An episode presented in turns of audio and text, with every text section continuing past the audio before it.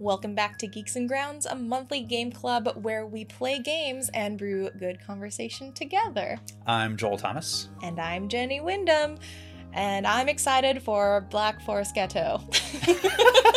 I'm excited for Fluffy Cat Deep Dive in Space. Yes. Oh my gosh. I'm ready. We we've been playing A Space for the Unbound this month and it's been very fun. Yes, uh, really enjoying it. Hopefully, you got to catch our interview with one of the the creative director Mhm. earlier, I think two weeks ago. Uh, it's been really fun getting to play this game and dive in. Oh my gosh, Space Dive In. I'm I have two more weeks or I guess the time of this recording, one more week for for that joke to have its moment and then I can retire it. Every time I say the word dive, I always am like space. Space dive. Yeah, makes sense. right beforehand. But yeah, how how are you doing this week, Joel? It has been a good week to be playing a game about uh, high school angst. Uh, just based on have things happening in my own personal life, I listened to some old like dashboard confessional emo music on the drive over here Oh, today. yes. I am into in the mood to talk about high school feelings and the bigness of them. Yeah, high school feelings were really big. I had a lot of feelings that did not know where to go when I was in high school, and they were just, and then I did, I was just a weird kid, and so they came out in very weird ways. Like, oh man, the kids these days don't really make mixtapes; they make playlists now. yeah, yeah, yeah. But the mixtapes and the burn CDs I would make to convey my feelings to no one in particular, just myself. Oh my gosh.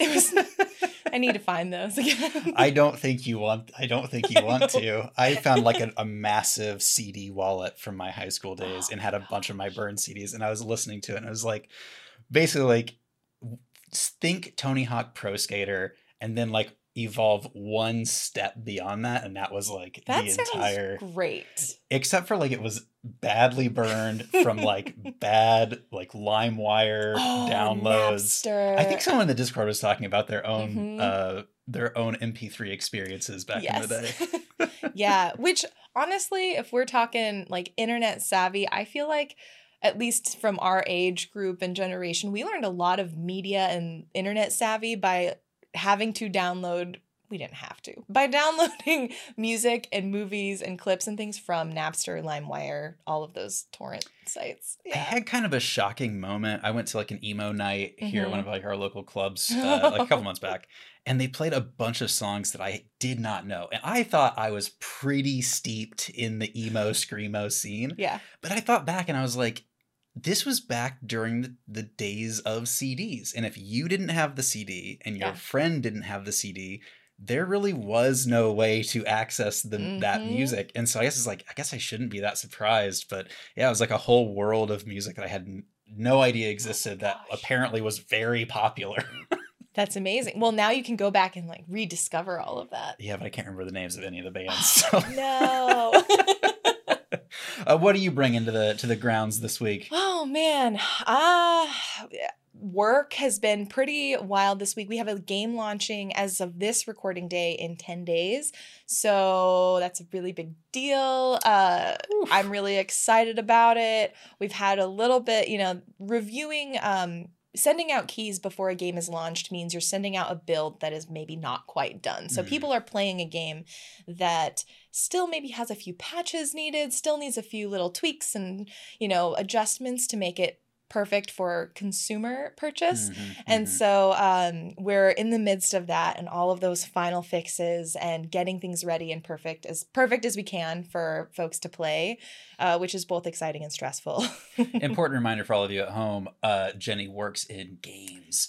And I'm your casual person that's like a stand in for people that are kind of like, wait, did I even oh, do the puzzle that you guys are talking about? That's that's what I'm oh bringing to the gosh. conversation. no, no, no, no, no.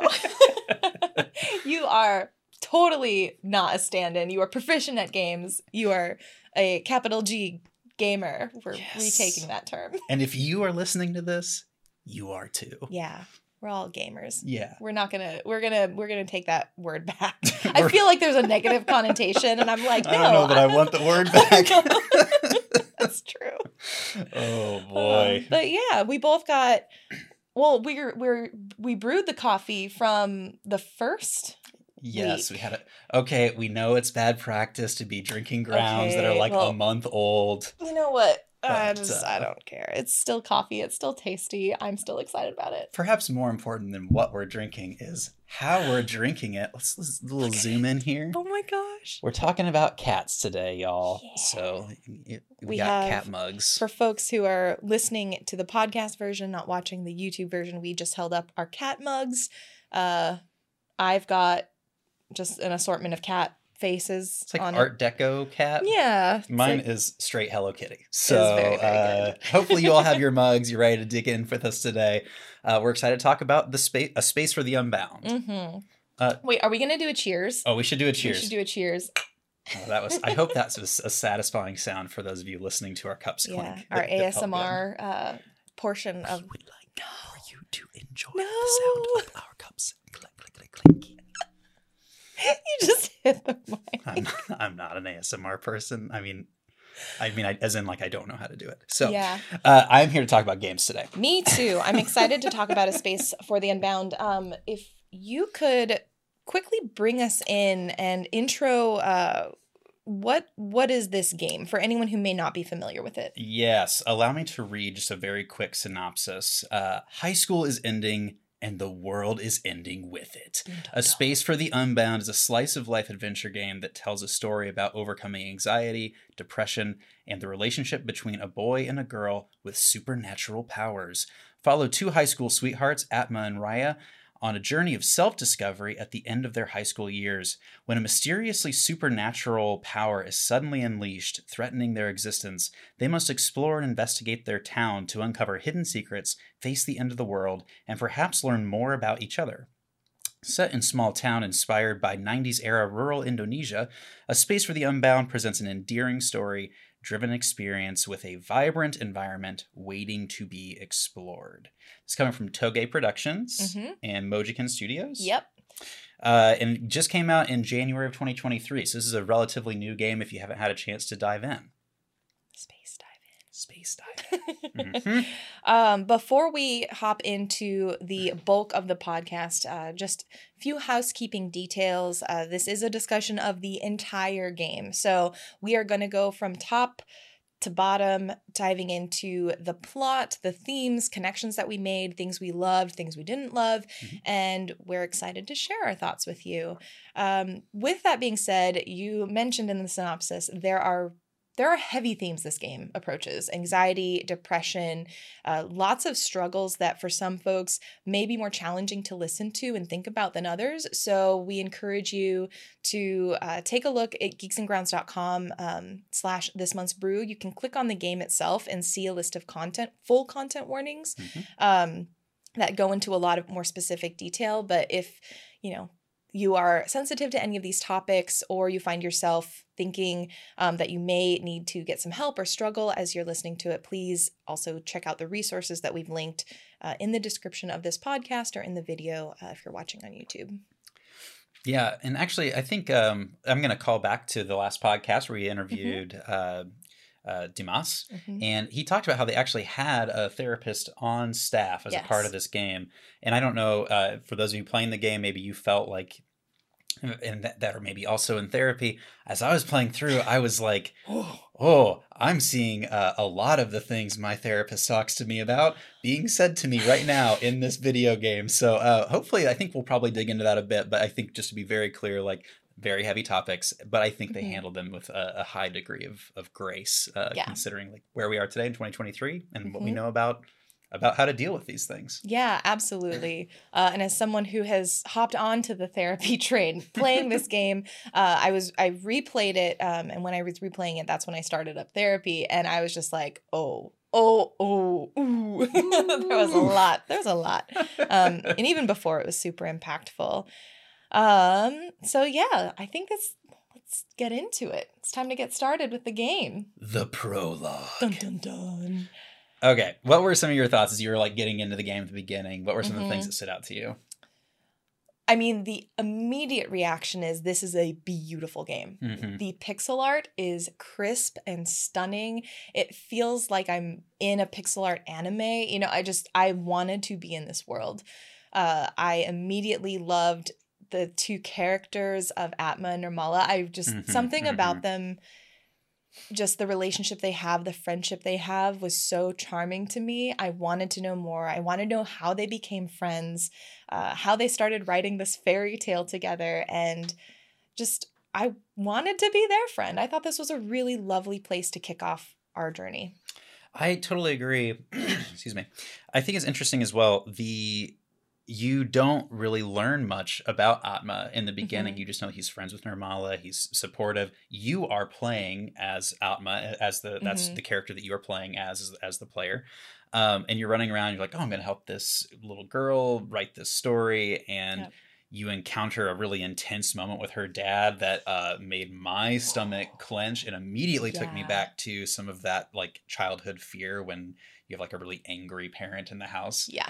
Um, so uh, you they let you know up front the type of emotional uh, mm-hmm. experiences that you can expect to have. Mm-hmm. Um, but through most of the game, uh, there's you don't learn anything about Atma. You don't no. learn about like, who he is, about his background. Uh, he wakes up after this like prologue with no memory. Mm-hmm. Um, and one of the things that Dimas said in the, the last interview is that he really wanted Atma to feel like the stand-in for you, the mm-hmm. gamer, which I thought was like a really interesting way to do that. Yeah, I I really liked it, and it it was intriguing because the whole time you're thinking Atma has been like he is a person who has been in this village. Why does he not remember certain mm-hmm. things? Why do certain mm-hmm. people not really remember him.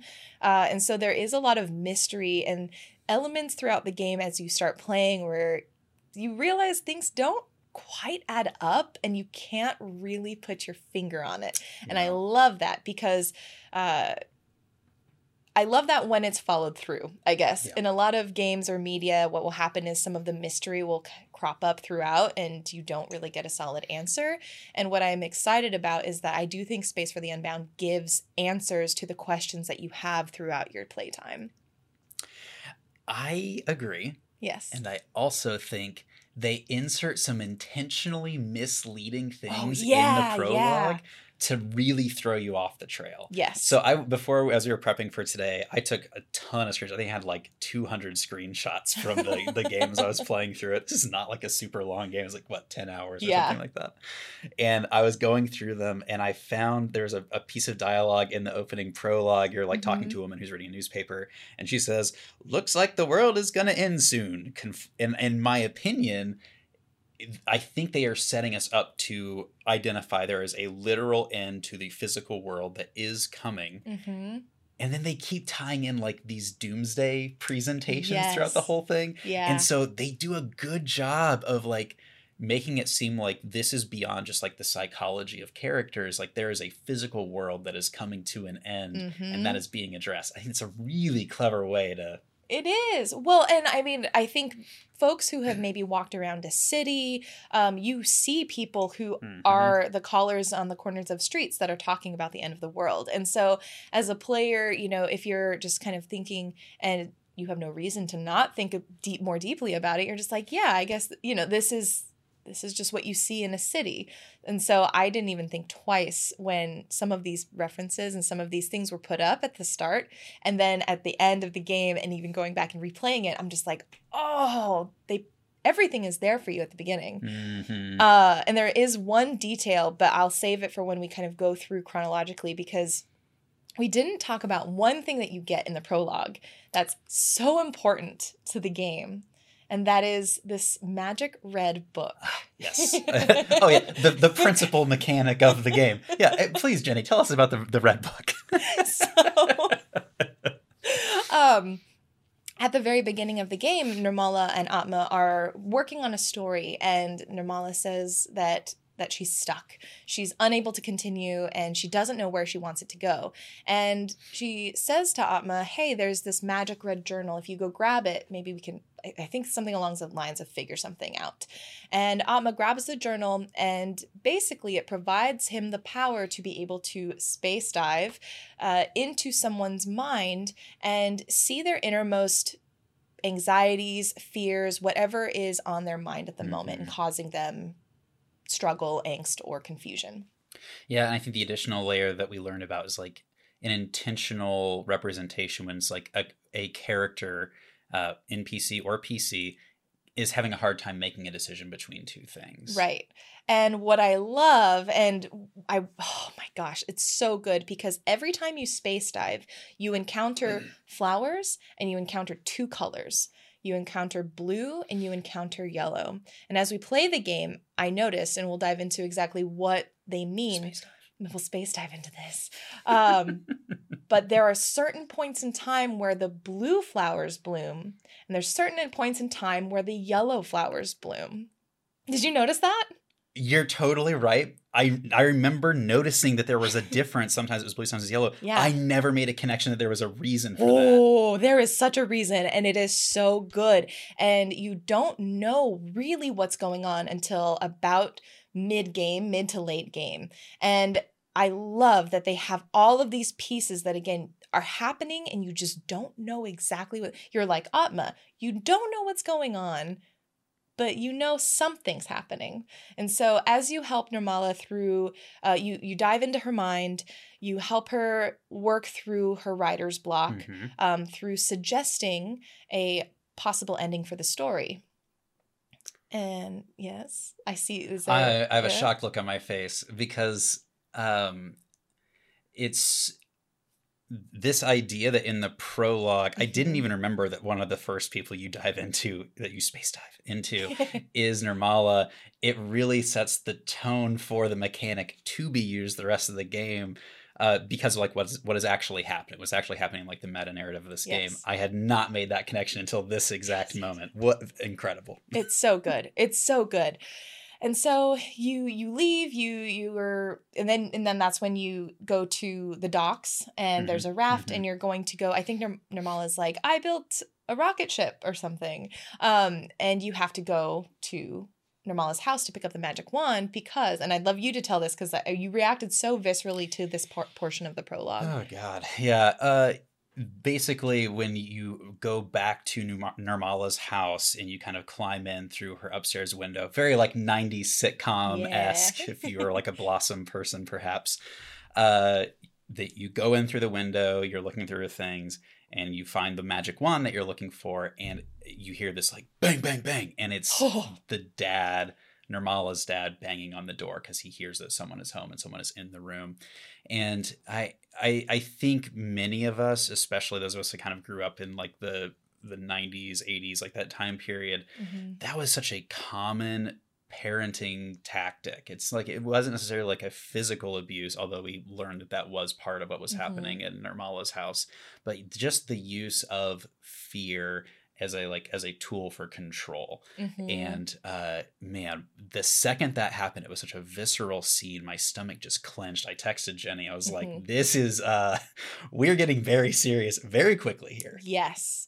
Yeah, it was really interesting. And I, I appreciate the discussion that was had in the Discord because there was a lot of, you know, this game takes place in the 90s. And so there is a different style of parenting, even that Mhm, is prevalent in that, that time. Um, and there are also, I imagine, like cultural elements that we have to consider as well, um, just because like there are just there's just is a different time different place and so it was really interesting to feel the universal feeling i guess of Mm. It brought me right back to being a kid and actually i wasn't allowed to shut my door when i was a kid. Like that was a big thing. Um my parents were just like you don't shut your door for Mhm, whatever mhm. reason. And i remember i did it once and it wasn't a knocking because again because i wasn't allowed to shut it why would they knock? And the way that my parent opened the door just so quickly i that for me the knocking brought that moment back Yeah. and i was just like oh yeah just my gut just fell my stomach just fell out of my feet basically it it felt like one of those moments we don't know obviously like Right. what writers are responsible for what parts of this Mhm. game but if if I I know that if I were looking to consult with like a therapist or something along those lines to say like hey we want to get across the point that like this is a this is an abusive household Right. and we want to send that message clearly but we don't want to scare our ga- our gamers away in the first 5 minutes of the game like how would you do that it felt like such a real life way to immediately get that point across Mhm. and make sure that your your players have that emotional connection to it Mhm. without it being a, a um I mean, it was still somewhat triggering. Like my my my stomach clenched, so like it was somewhat triggering, but it wasn't like a um, I don't know what the word like maybe like gory. Like it, It was wasn't like graphic. graphic. That's Yeah. the word. Yeah, it wasn't like a graphic depiction of uh, violence within the home. So it, it was just like a really. It was not subtle, but it was an impactful way to tell that message without it being. Yeah. hmm Yeah. And so we grab the magic wand. We're heading back, and a rainstorm begins. Uh, and this is not just any rainstorm. Uh, this is, and we were talking to Dimas about this, and you know, this is like monsoon season, right? Mhm, So this is a this is building up to be a pretty torrential downpour. Like this is very significant. And we go back as Atma to the dock, and we or no, we go back to base camp and we hear a cry for help. And it Mhm. turns out that Nirmala uh, was excited and was in the raft and was not waiting like we had asked her to, and uh, was was on the river and holding on for for dear life at this point. Yeah. And we go straight from that into uh, kind of the hero, the first hero moment of the story, where Atma is going to try and reach out and Mhm. help Nirmala, and then try and reach out and you know fish back. Was it the book that was in the river? Yeah, it was initially first with a magic wand, and then I think it breaks or falls or something, and then again with the book. Mhm, Uh, mhm. Atma tries to reach out. So you we watched like we go into like a cutscene type moment where we watch Atma drown essentially, or like what we what the the participant playing the game would would assume is like it seems like he's drowning here. Like Mhm. you you go underwater, everything kind of shifts. You see him reaching out for Nirmala on Yeah. the dock, this little little girl on the dock, um, and we wake up.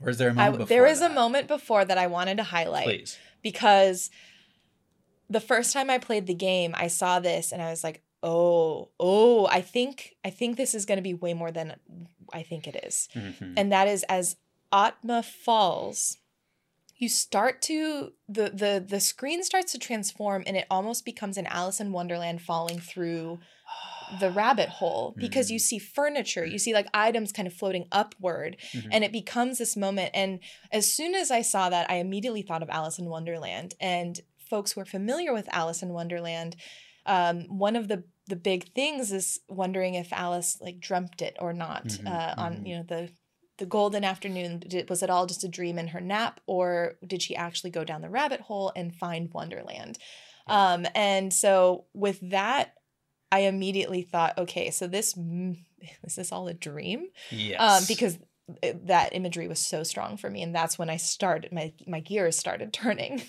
So let's talk about this juxtaposition because after this moment is when you wake up in class, right? It's the beginning of chapter one. You wake up in class as though you've been sleeping, and so as as the audience, as the player, you're thinking, okay, well, either the thing that we just Yeah. played through was like a dream that he was having, Mm-hmm. or something deeper is happening in this reality that he's just Right. woken up to, right? Right. And I think the reason that you that they they want you to be suspicious is because you wake up with no memory in what seems to be the real world. Right. It's weird because the first thing when you wake up, you see someone in front of you, and it's Raya, and she asks and says like. Oh, do you not remember who I am? And you know, it's kind of one of those things as a joke you might say to a friend who's Mhm, just woken up and mhm. is groggy. But there's an option for you to say no. And it's kind of unclear whether or not you want that to be a jokey no or if legitimately Atma does not remember what is happening and who this person is in front of him. I was like, is this is this a is this just a groggy teenager or is there something more happening here? That's so good. So uh, here's like an inside to Joel's mind. One of my least favorite things in books, movies, comics, you name it, uh-huh. is when there is the central drama is revolves around one character not sharing a piece of information that they have that Uh-huh. the other person does not have. And so when I play games like this and you're given the choice, I am always brutally honest like, no, I don't remember you. Who is this person? What is this school? Who are these bullies? I was like, anytime I was given the dialogue option to be like, Yeah. no, I don't know. I was like, yeah, I'm just going to tell him because in my mind, like my my thinking is, well, that's the most efficient way. That's the most Yeah. efficient way to find out what's happening. of course, in this game, it is not the most efficient way to find out what's happening. uh, but yeah, I don't know if any of you have that same thing where it's just like what points of drama like get become hangups for you. Oh my I have a lot of interesting thoughts about this loss of memory. I'm curious about anything that kind of stood out to you. Not really. Again, I think at this point in the game, I was just kind of like, I don't know if this is just a derpy teenager or or what. There was something that he said, which was like, uh, it just seemed like there was a lot of a lot of interesting flirting going on. Like you wake up in the classroom with no memory. One of the first things that you say to Raya is, "I can purr too if you want," and it's like. The absolute remember. riz of like saying this to a girl that you don't remember that is staring you in the face and is telling you that she is your girlfriend. I was like, I know. Get it, Atma? Like, well done. I wouldn't be Again. that smooth. Again, I'm like, are you just a really confident teenager? yeah, Like, yeah, exactly, so exactly. Um, but it is weird because you then, like, when you leave the classroom, you then bump into who we find out later is, um, is it Marin? Marin? Yeah, Marin? right, right. Um, and I think I can't remember if she doesn't quite remember you. No, she does remember you, but you don't remember, you don't remember her. her, right? Um, and so I thought that was odd because again, it's like if you've if you are a senior and you've ostensibly been here for a bit Mhm, and you're not in a mhm. very very big school, that's weird. It's a small town, right? Like you know everybody. You know the names of the people who work at the stores around town. Exactly. right? And that's what makes it more weird because the more you walk around, there are a lot of people you know, and then just people who you'd think if you saw them every day going to school, you don't know. And so there's just this odd again, there's like things that don't quite add up for some reason Mhm. throughout this this first part of the game. Yes. Uh, what were some of the things? What are some of the moments in that like opening first chapter that like really stood out to you? Uh the cats.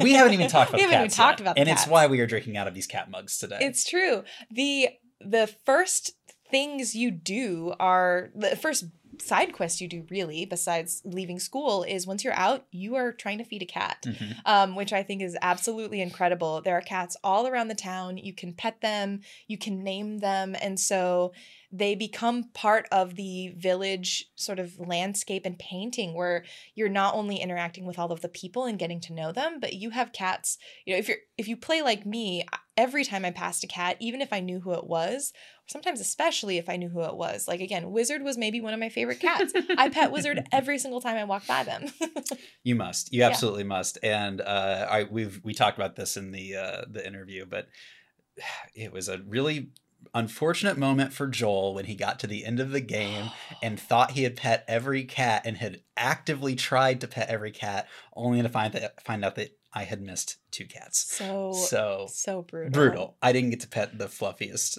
animal in, You didn't. And it makes me so and I'm excited to tell you about what happens when you do because Yes. it's a really like very very special moment. oh, no, but I'm excited to share and Oh, I'm tell excited you. to hear about it. Yeah. So you get to this. It's a it's a great mechanic. We talked with Dimas about this. Like it was something that they intentionally Mhm. uh, pulled in, thinking about their uh, experiences working in the office, and Mm-hmm. uh, they have cats kind of all around. They have something they refer to as their boss. Uh, so it was a it was a really cool moment. Mhm. But um, yeah, it, I think it was one of those grounding mechanics of the game that like really made it feel fun. Yeah. And another thing that struck me about uh, the first chapter was also the bucket list that was made by our two protagonists because it was so adorable. I think you asked about this, right? And maybe one of the first Supplementary. for supplementary yeah. pieces. So what what are some of the things, Jenny? Like if you were like high school Jenny, what would be, would have been on her bucket list in those days? Oh my gosh, it would have absolutely okay. So this was back in the day when the mall was like a cool place to hang out. You would go to Limited Too was the height of fashion um, Uh-huh. for for preteens. Naturally. Uh, and so it would have included things like going to the mall with a friend, going to a movie theater, um, you know, going to a dance, like like random little activities. And I think that's what I appreciated when I was looking at the bucket bucket list that these two made. Is it wasn't like travel the world, discover the cure for cancer. You know, it wasn't these ob- unobtainable things. Their bucket list for senior year was really realistic Mm, which I appreciated. And it actually got me thinking about just the way I set even my own goals in my personal life and how a lot of times I personally think about the big goals. I think about like what am I going to get done so that my career like is I'm I'm going great in career places. I'm going to do this in 5 years, my 10-year plan. I'm like how can I redefine success and my personal feelings of achievement Mhm. to be maybe something like hey let me just collect 20 bottle caps and just enjoy this like satisfaction of collecting 20 unique things together uh, so yeah it, it really got me thinking which was awesome I what about you. Um, I had a lot of um, tactile hobbies when I was in high school. Mhm. Like I, I had like a, a really like robust CD collection. I loved going to the used CD store and getting used CDs and like taking Yeah. out the CD jacket and like putting that jacket in the wallet and protecting the CD itself. yeah It was like a whole thing. But there was one thing that I distinctly remember always wanting when I was in high school. Spoiler alert, it did not happen in high school. But I remember going through the mall hmm and seeing couples where like their hands were in each other's back pockets. oh my gosh. Am I okay? I might tell me more. this might be like one of those things where it's like we think like you know young public displays of affection are like silly or lame or whatever but i remember in high school being like that is what i want so badly is like that walking through the mall and like someone that like there's the fast burning high school romance. We have our Mhm. hands in each other's back pockets. We're going to i don't know aeropostale or whatever. Oh um and like that to me was like high school bucket list for yeah. sure. Yeah. Oh i love that. I love that so much. Oh my gosh high school joel. I wish i could have known him. Was was chapter one the movie the movie date? It was the movie we must talk Yeah. about the movie date. Well, and it happens pretty quick. You know, we feed the cat. Um, and I think pretty much after we feed the cat, we go on the date. And Mhm. that brought back so many good memories. Like, oh my goodness. After you you have to pick which movie you're going to go going to go see. And none of them have cats, which is disappointing. Um, but you you strangely also after spending money on the cat food, Atma's like, I don't have enough money for the tickets anyway Mhm, mhm. but there's a little flash of blue, and um, Raya ha- has has Atma uh, saying, "Wait," or no, not Atma, uh, the concession person saying, "Wait, there's a actually a special deal today, and it's a two for one, and you can go see a movie because you yep can buy a ticket and get one free." Yep. yep That's oh that's lot. how what a coincidence. Hmm. the world was not normal things are weird Yes. so we Uh, go into the movies Yes. And I actually just found the rec- I recorded this moment Yeah. when I was playing through it, and I sent it to Jenny right before.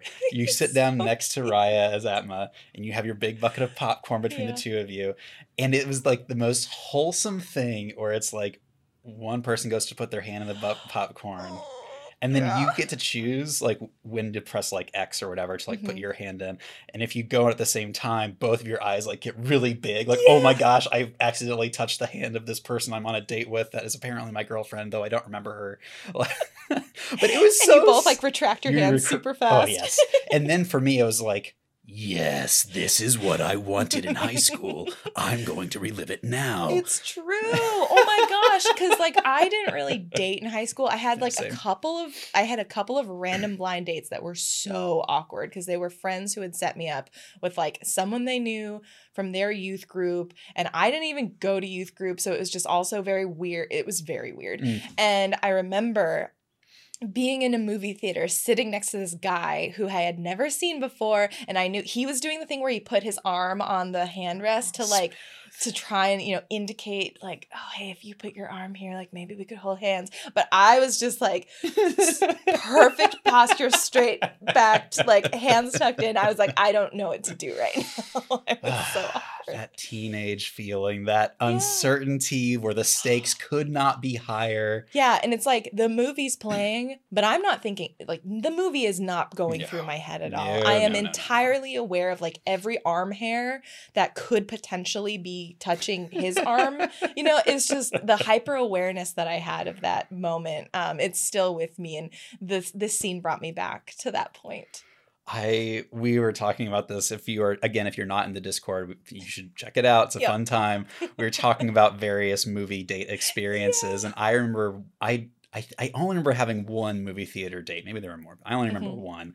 And I remember sitting down next to the girl that I was with and putting my arm over her shoulder because that's what I remember seeing in TV and movies. Yeah. And like we were in high backed chairs. Oh, no. So it was like within like a minute, like Mhm. she's sitting forward with her like her head at an awkward angle because my arm is like on her shoulder, so she can't lean back against the chair. She's like, I'm really uncomfortable. Oh, Can no. we just like hold hands or something? it's like, yes, yes. Now let us enjoy the Punisher together. oh my Oh, gosh, no. that's so amazing. Hey, uh, get in the comments. Tell us about your awkward movie Oh, date man. moments. I'm Yeah. eager to feel better about myself. I would love to hear that because I have I had no no savvy when I was a kid. Okay, one of the other things that I think we uh we must talk about is Mm-hmm. this idea of planning for the future. yeah. Because this Yeah. begins in chapter 1. Yep. This idea that like you have this project, I guess for school. Yeah, it's like the future planning sheet. The future planning sheet. Yeah. Uh, uh, for those of you who maybe are not familiar with this or haven't played the game, like Mhm. Uh, especially in U.S. schools, we still do this where we do Mm-hmm. like you fill out a survey to talk about what you're interested in. You get back a little thing. And it's like here's what we think you should a job you should pursue. Uh, and we got to see that kind of play out, or like Mhm. they wanted that to play out, but you never do. You never fill out this sheet. No. And it's interesting. Well, and the game kicks off with um Raya saying like I could fill out the sheet and and she is portrayed especially at the beginning of the game as the perfect like model student. The Mhm. teacher is like Raya, you're perfect. Like Oh, you're you're the student. Like I know that you would never forget this. Like you should make sure to get the appointment in. And then he turns to Atma and he's like, "And you, yeah, just like get this done." You know, like you can tell there's like a good student, bad student dynamic Yes. for sure. Absolutely. Uh, and it's like anyone who's been in school, like a public school or any school, uh, probably has seen that happen in real time. Um, but yeah, even like they both don't fill it out. Instead, they make the bucket list. I was going back through my screenshots Mm-hmm. and I saw there's a flash. You get kind of a, a flashback where uh, Atma gets a, like a memory, Yeah. and it's him talking to Nirmala. Yes. and it's not the beginning of the game. Yep. Uh, it is something that happens chronologically before the beginning of Yeah. the game. And he says, and I wrote this down, uh, you shouldn't miss this kind of opportunity to plan your future. This is Atma talking to little Yeah. Nirmala. And I think as you play through this game, I want us to come back to this conversation around like planning for the Yeah. future because to me, I think this is one of those subtle themes that gets peppered in.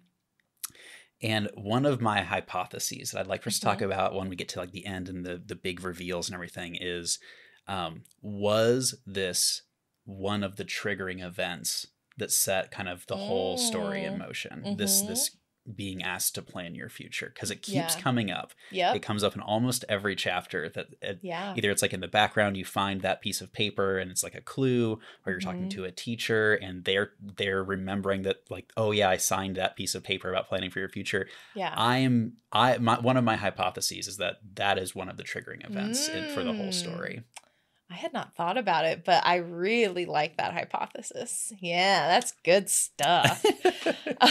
um, so we we're in chapter one. Pretty much, I would say that is um, that is most of what chapter one hap- is entails. I would say one thing I wanted to point out. Kittercat mentioned it in the Discord.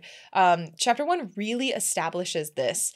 The fact that as a game, just looking at the mechanics of the game, uh, Kittercat said, I also noticed this is a game that really benefits from you interacting with everyone and everything.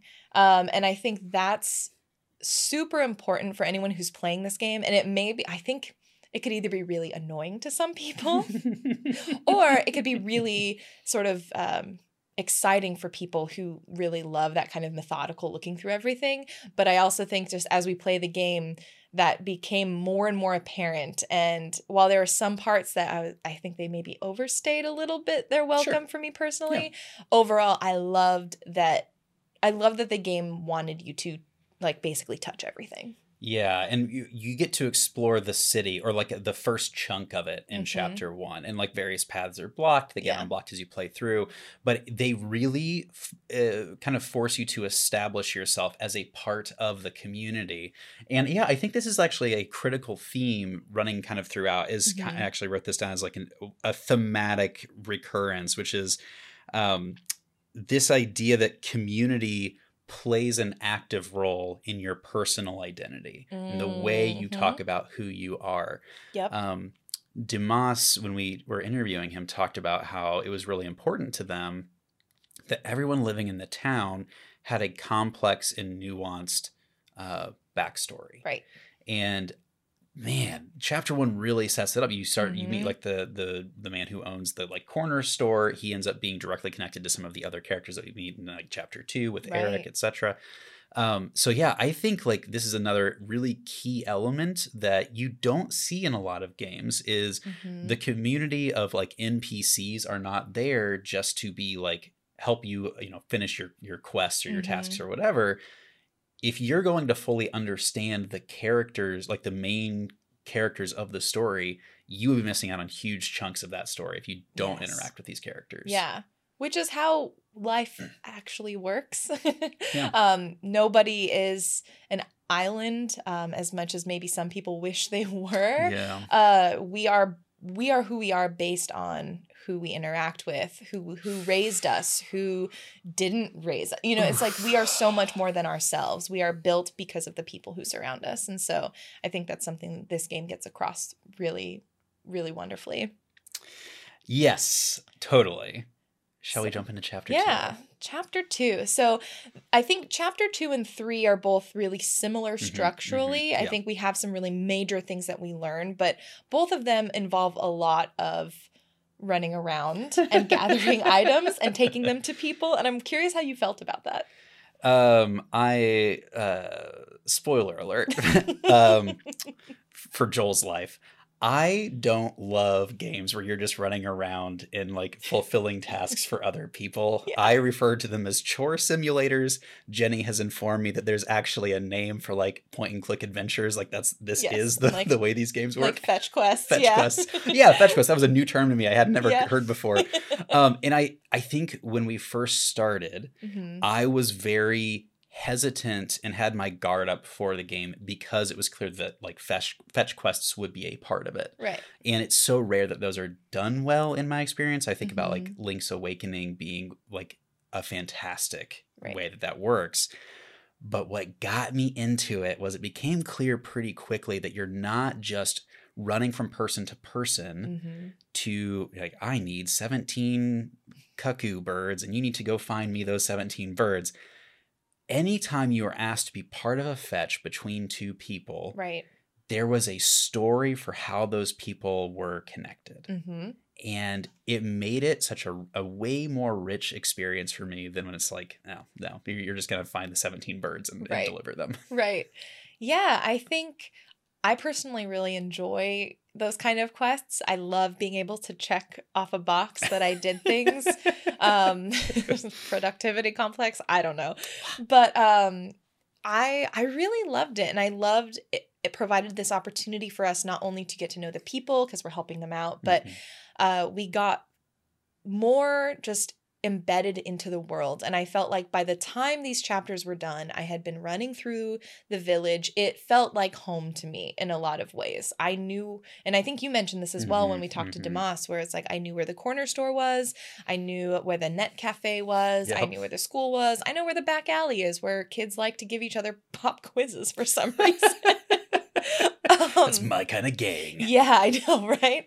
So I think what was really nice um, is that even though at times it felt a little slow, it also felt intentional in the sense of it forced you to, if you're walking along the same roads multiple times, Mhm. you at some point you do not notice the details, and at some point you do. Im- like absorb what this place is about and i think that was really cool um Yeah. even though again occasionally slow but i think it ultimately left me feeling much more connected to the world Can I add? This might be just because I don't, I haven't played a lot of like 2D side scrolling games in a really Mhm. long time. but there was like a three dimensionality to this 2D Mhm. map that I don't I couldn't think of other games that I had played that were similar. So it's it, everything is left to right side scroller as you're Right. playing through playing through the game. But if you turn left, like imagine a square, it's kind of like you're turning left to go like around the corner, and then you're turning left to go around the corner again. Yeah. And so it it even though it was a 2D side scrolling Mhm. experience, you were very much interacting in a three dimensional Yeah. space. Yes. and that that felt like really fresh to me. And maybe other games do this, and I just haven't experienced them. But it felt really good. Yeah, it did feel really good. And I think other games maybe I think other games attempt this and I know other games have this, but I think something about this felt very intuitive and somehow it felt just more I don't know, it was just immersive for some reason. Like I felt like I knew this village, which Mhm. doesn't often happen for me. Very often I I am a map checker. I will have a mini map up or I will constantly be bringing up a map. Um and that was a there I don't think there well no there was a map in the journal. I don't think I think I saw it because I you know you have the tutorial that shows you and I don't think I looked at it once because I felt so familiar with the place. That's so good. Do you Yeah. know when I looked at it? Yeah. When you are at the school, and it's like chapter two or three, and the courtyard opens up for the first time. Mhm. So if you can imagine like uh uh the like a capital letter A, Yeah. but with a flat top instead of a pointy top, like a, an alarm clock A, if you will. um, in chapters two or three, the middle line that goes through the A opens Mhm. up if that's like the shape of the school grounds, and you can Yeah. cut through the courtyard. Yeah. and you can cut off part of the map to like make a, your your way through. And when that opened up, and I walked, and you're in the middle of the courtyard, in the middle of that like line, in the middle of the letter A, if you will. Uh, I immediately understood where I was. I was like, oh, this 2D experience is like this capital letter A from an alarm clock, and I am in the middle of the line that's connecting it. And it like it was such a like, whoa, I didn't realize that's the kind of game I was playing that I opened the Mhm. map and I saw, sure enough, that's exactly what's happening. And I was like, wow, like they have communicated this so beautifully with this one subtle experience in the schoolyard. It's so good. Yeah, I just can't speak highly enough about just. I love that we talk about the place a lot because again, Dimas mentioned that this game Mm. Was meant specifically to be a time capsule. This is meant to capture a moment in time for this culture, for this region, um, and for these people. And so I think the fact that the setting itself is its own character. I think of the game like Yakuza is another Mhm, example of a mhm, game mhm. where time and place is almost if not sometimes more important than the characters themselves and i think this game really captures that spirit and again Dimas mentioned really having that be a strong intention for the game Yeah, I totally, totally agree. So I think the thing that we start seeing when we get into chapter two is that the the lives of these like NPCs get more and more complex, right and the histories that they carry uh, and their relationships with each other gets more and more detailed. Mhm. Um, how did you feel about like the overall mystery of the game as you got through chapters two and three? Like when you're so chapters two and three, like, like just mechanically, right you're dealing more with the school bullies, like Eric, the Mhm. school bully, uh, and I think Lulu is chapter three. Yes, right. So you're getting to know other characters a bit more. They are starting to realize something is going on. What clues were you picking up, and like how did you feel about like the overarching like what is actually going on here? Well, what's interesting is we so at the end of chapter 1 Raya collapses because of using her powers. Mhm. And so we have this huge problem that we're confronted with is Raya we didn't even talk about Cat Wonderland by the way. Oh my gosh. Okay. oh my goodness, there's so much to this game. Um, Raya uses her powers to take us to Cat Wonderland, which is this fantastical world that she created with her mind with cats that you can pet and enjoy forever. Mhm, mhm. um, something goes horribly wrong. Uh, we think maybe it's because Atma space dives, but we're not entirely sure uh, within Cat Wonderland. And so at the end of chapter one, Raya collapses. Chapter two begins with us trying to figure out a way to sort of help her, make her feel better. And so we're gathering ingredients for a cake. And that's when we have the run in with Eric and the bullies. Um, we don't know what Eric's beef is with us, but Eric does not like us. And Mhm, because he doesn't like us, his little his little gang of cronies also doesn't like us. mhm. What was really interesting to me is again, I, I was confused as to you know, narratively, I'm like, what is happening? Why is this guy so mad at us? Why is he so possessive of Raya when we're dating? Like, what is this? I was told when I woke up that yeah, I'm her like boyfriend. I thought she said we were dating, so I don't know why you're getting Yeah. your panties in a twist right now because this is this is not like, are you just that jealous? Mhm. And what was really interesting as well is uh, you they introduce a new mechanic where you start to learn how to fight. And actually, I That's right. love that in this chapter two, when you're learning how to sort of protect yourself and to protect Raya against the bullies, uh, they have this sort of Street Fighter inspired arcade situation, which is great. Um, but it also felt very uncharacteristic of Atma. Like I Atma does not seem like a fighter, and so in playing this, I'm like, this is kind of weird because Atma's being Atma's learning how to punch things, and he Mm, mhm. initially just wants to defend, and so that also felt interesting from a character's perspective. Um, that they even that he's been put in this position. and put is the right word right like as a hero this is not like a um not even necessarily a reluctant hero story it is Right. a, a person that has like kind of been explicitly called in to be the hero Right. that is that is the function and that is like your function as the player until you get to the end of the game and everything kind of sh- changes on you um but i guess to to fast forward it a little bit because we we do all of these things we collect all of these ingredients for a cake Mhm. because uh, one of the bucket list items is a black forest gâteau Mhm. and uh, we dive into a chef who is grappling because we can't bake the cake because the chef isn't available but the chef is going through their own conundrum they don't want to bake things anymore they're really good at baking it's Mhm. not a lack of skill, but they're feeling called towards a different type of cuisine. Mhm. But we space dive into their minds, and as we push them towards baking, because we need them to bake, Mhm. um, we find that in the space dive, the blue flowers are the ones that bloom. And I don't know if you noticed that.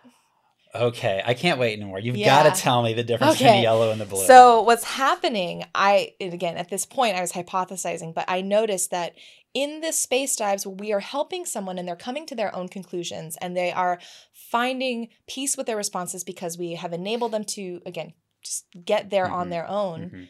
The yellow flower is the one that blossoms. Uh, when they're able to basically self actualize uh, and go towards their passions and feel really good about their choices.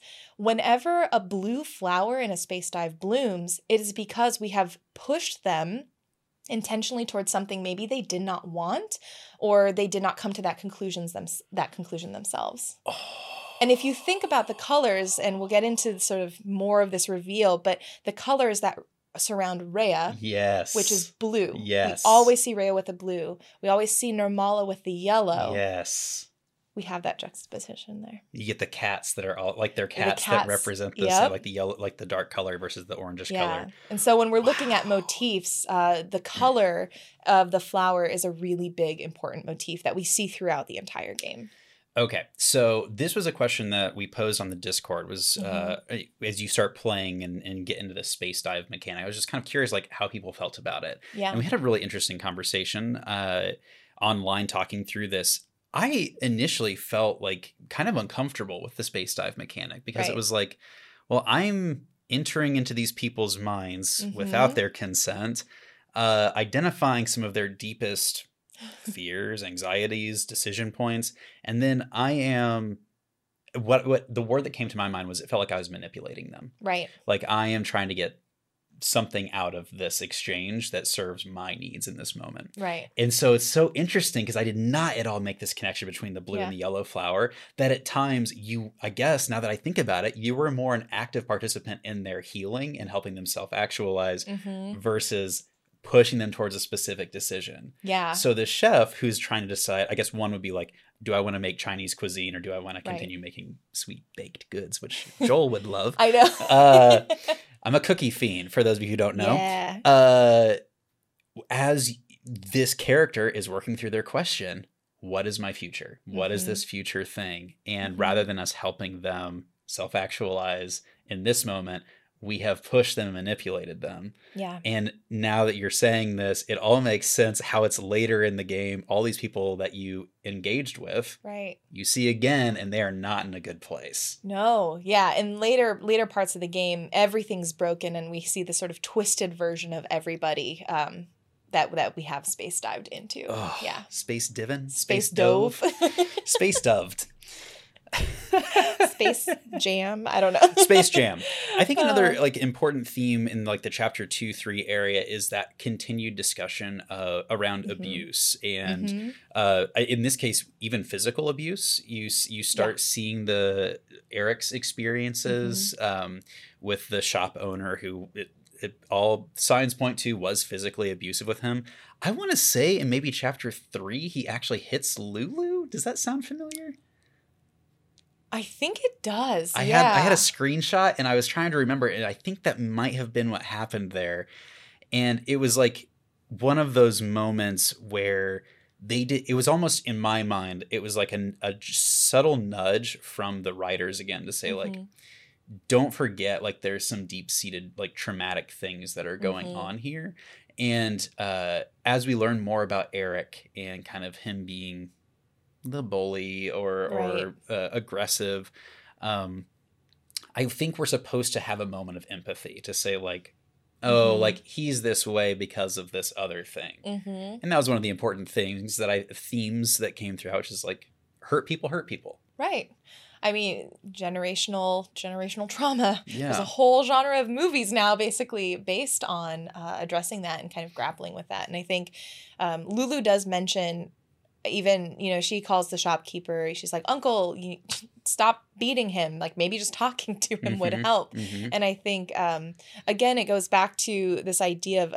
I much more remember like in the 80s and 90s, like spanking your kids and Oh, being yeah. a bit more physical with them was considered more of a norm than now.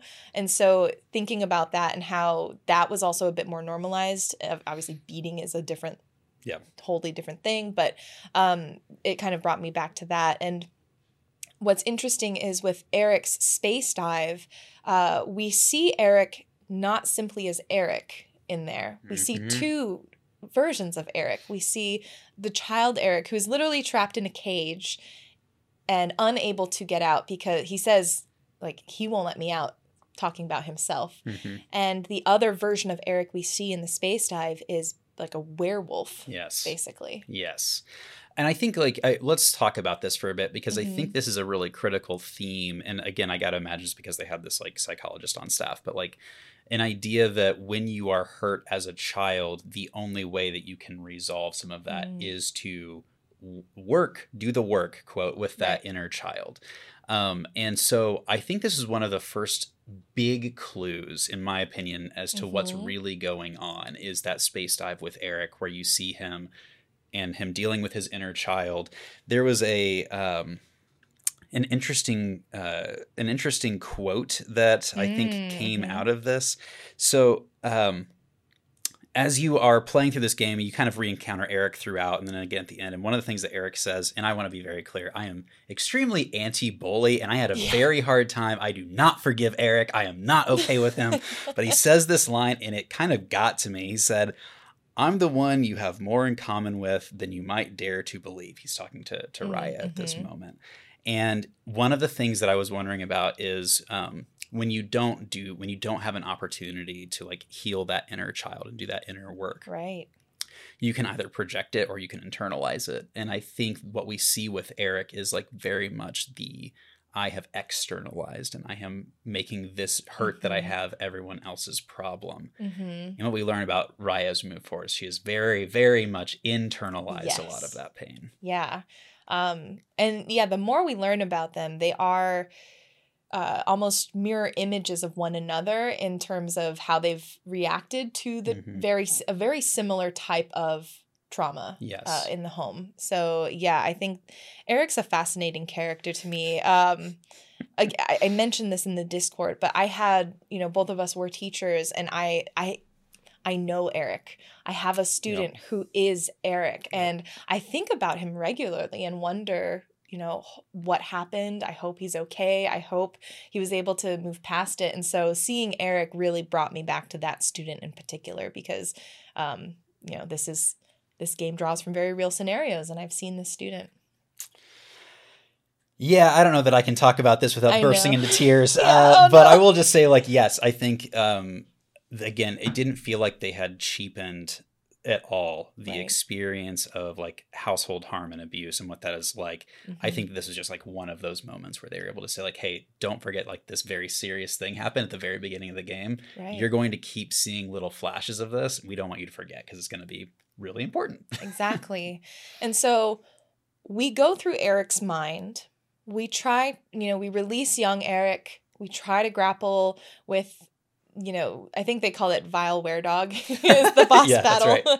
um, we try to we try to reason, we try to fight, um, and we think maybe we have gotten through. hmm But then something very odd I happens. this totally caught me by surprise. This my jaw dropped because we see first Nirmala Mhm. show up into Eric's space dive, and we at this point Nirmala has been a dream. We don't think Nirmala is maybe real, or maybe a, Nirmala is a past memory. We're not Mhm, sure, mhm. but Nirmala shows up in a space dive, and that that's weird.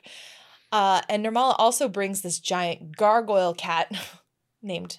Bosk.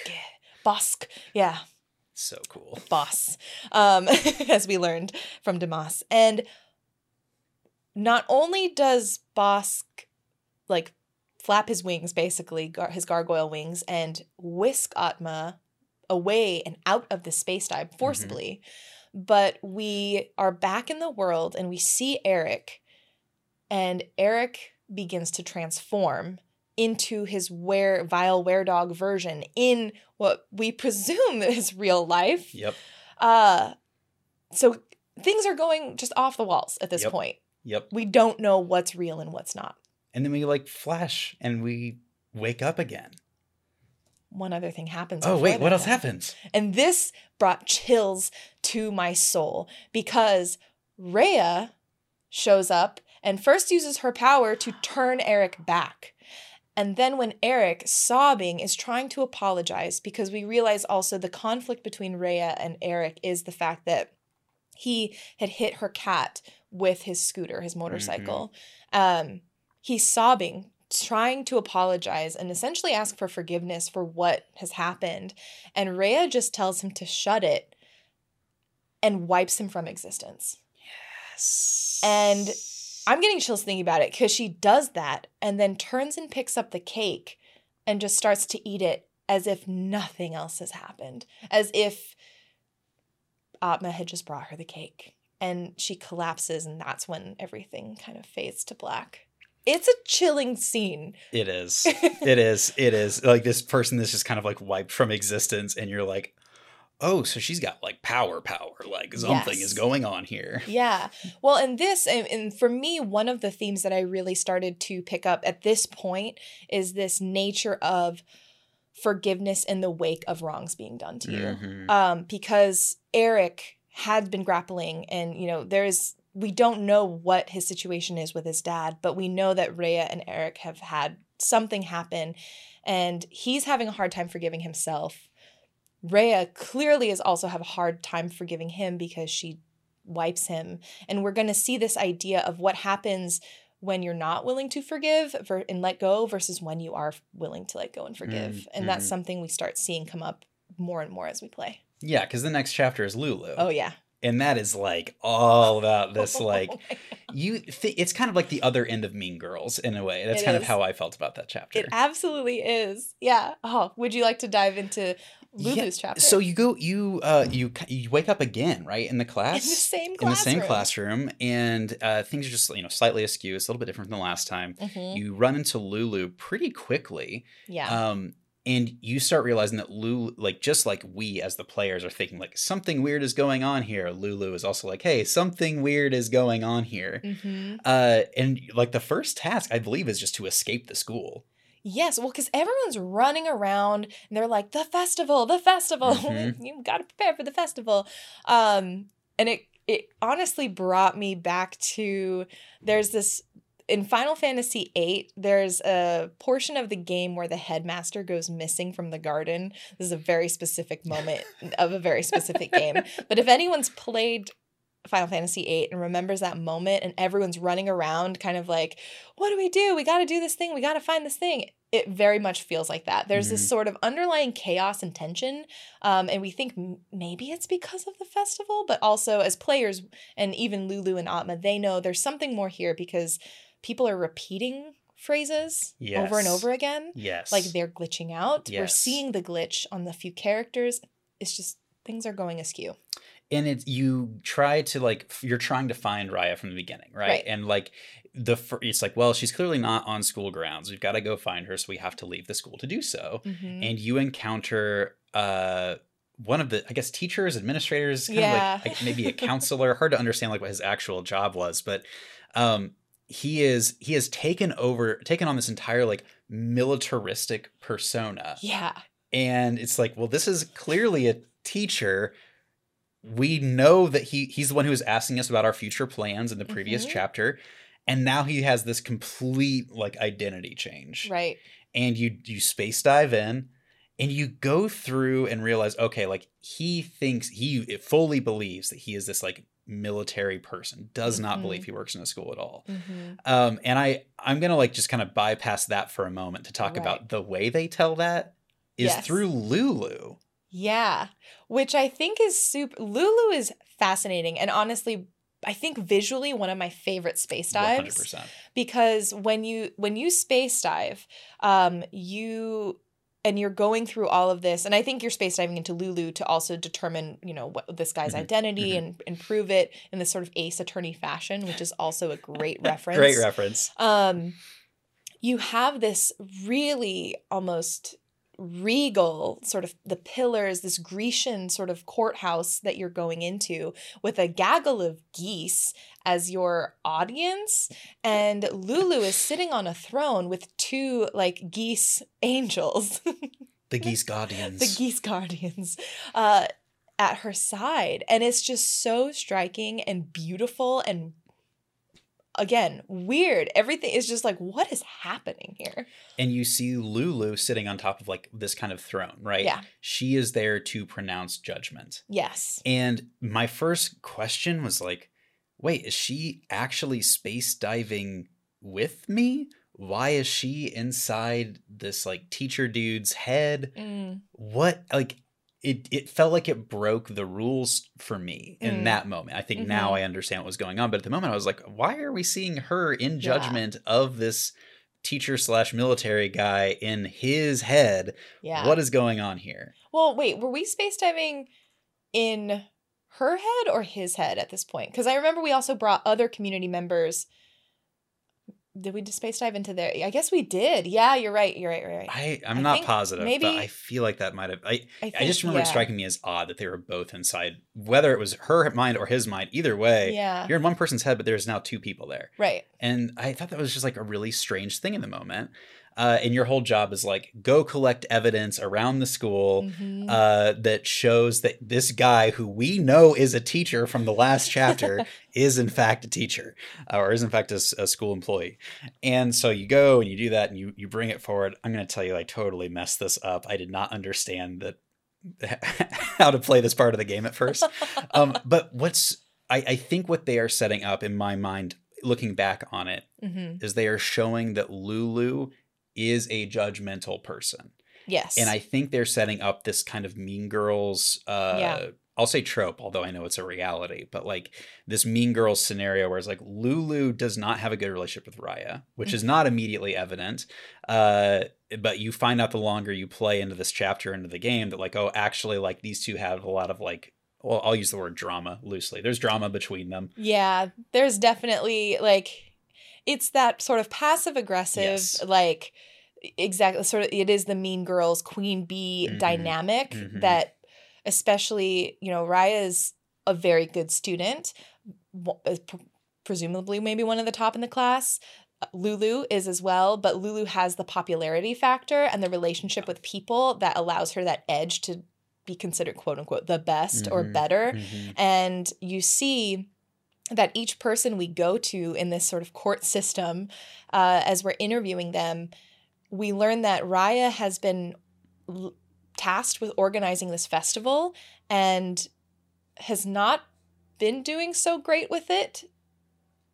And now Lulu is like, well, when I did the festival, it was perfect. Yes, And so now yes, am I going to have yes, to come yes. in and clean up your mess? And so there is this tension uh, between the two of them. And they, again, later on, they're a bit more explicit with it, but at first, it's very much that passive aggressive teenage way of talking. Absolutely. And we again, like in that first space dive, they start bringing back uh, some of those central kind of abusive themes. Uh, the school teacher, as you're getting into his memory, um, you see him confronting his father.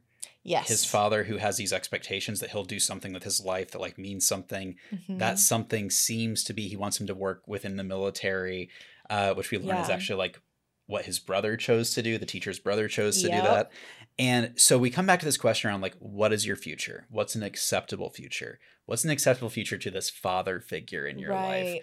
And uh, how much influence and sway that can have over your decision making and your your self worth Mhm. and your self identity. hmm Yeah, and again, it's like when you do these space dives, you see that represented physically between the intertwining of the gold branch and the blue branch. And I think what's really interesting, and I I mentioned earlier, there's this cultural component, and I'm not entirely sure, but when as a player who you know has Korean family and and that sense of expectation and like filial sort of piety and filial um, obligation, I Mhm, guess, which is mhm. maybe a negative term sounding term, but there's a sense of you're not doing things for yourself. You do things for your family as well. Mm, And um, I, th- I think anyone, you know, most people can probably relate to that to some extent, um, regardless from where you're from. But I know, especially like growing up, you, I, for a long time was like, I have to go into like a medical field. I have to do something that will help make it worth, you know, all of the choices that my mom made to like come here.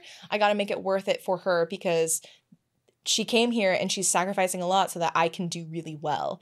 And I think we see a lot of that in these, like you said, expect what is expected of you, what mhm. is the thing that society wants you to do, your family wants you to do, what is the quote unquote best path for you, regardless of whether or not you want to take it and if it's the best for you. hmm Boy, howdy. It gets Oof, real. duh, Is yeah. that one of those moments? You get yellow flowers from this?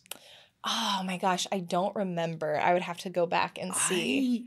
Because everything you're it's kind of like a golden, so I don't know if I'm confused if Yeah. I'm conflating like kind of the golden Grecan, Grecian, yeah, Grecian, Grecian pillars. Yeah. uh, with a, the golden flowers or Yeah. not. If, if anyone has replying that place, put in the comments. Was that a golden flower moment? Because Mhm. you're helping him remember who he actually is there.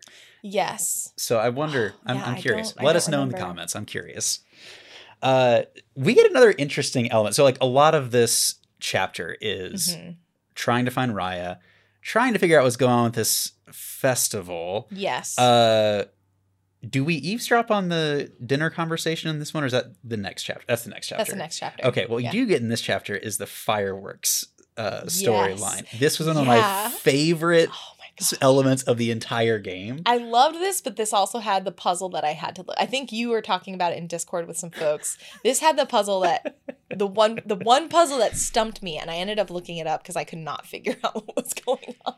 Dear reader, uh, Joel grew up with game guides uh, and angelfire.com Oh for gosh, uh, yes. walkthroughs. Yep. And so when Joel gets onto a puzzle he does not understand, he gives it about two or three tries and then he immediately looks it Oh up. So man, I'm so stubborn. I will just like I will I will put a game down and come back to it just to try not to because I love the feeling of figuring it out myself to a point where I'm probably too obstinate for my own good. so I mean, actually, like we talked about this with To the Moon when I I got stuck on the plant puzzle, and I was on like I think I had tried like 170 times in total before I finally figured out what was going wrong Yeah. with that puzzle. Uh, and like that's what happens when Joel doesn't look something up, and so Joel looks things up. I don't know. why I'm talking in the third person so much. I look things up is what I do. Um, but so you're you're trying to find a person who has connections to fireworks to help with Yes. the festival. You find a woman, um, and I think is she wearing a, hij- a hijab at this point? I think they're indicating that she's perhaps Muslim in the. I think so. She's definitely got something like something tied around her I, head. there's some indication that she has like a religious component, which Right. matters here in a moment. Yeah. I'll explain why. But uh, in her memory, she's like, "I am the flame bringer." She's like Yeah. adopted this like almost arsonist persona, and you have to talk to the community to Mhm. learn about her. Yes. This is where it like first clicked with me that like the community truly, truly matters. These fetch quests Yeah. truly, truly matter. You talk to members of like what seems to be like a book club kind Mhm. of scenario to learn about her. You learn about the plants that she loves. You learn about a guy that like stole her trophy a long time ago. It turns out that guy is the doomsday singer on the side of the street yeah. Like it was like one of those moments like oh this is like a really rich town with Mhm. interconnected storylines and you do the same thing that we do with a teacher right? We Right. go in we space dive you see lulu as the judge and you're you have this woman who's trying to convince the judge like i am an arsonist i am the flame bringer. She says what i thought was the funniest and best line perhaps ever when you're asking her like i, think someone says like something about like what's what about you and your god? And she Oh, says my god he will burn with everything else and i was like that's the most badass line I know. Wow. so i'm gonna take that and use as like a d&d like i'm gonna use that somewhere for sure uh so what a cool line but i it was like that was the moment for me that added a lot of depth to the like fetch quests and the conversations Mhm. I love that. Yeah. I I really love what you had mentioned a long uh, not a long time ago, earlier in this podcast where the NPCs do not fit the definition of Mhm. NPC in the Mhm. traditional sense. Mhm. And I really like that because I think a, a lot of the time about when I'm driving in a car, it's very easy to see all the other cars as just boxes of things moving around me.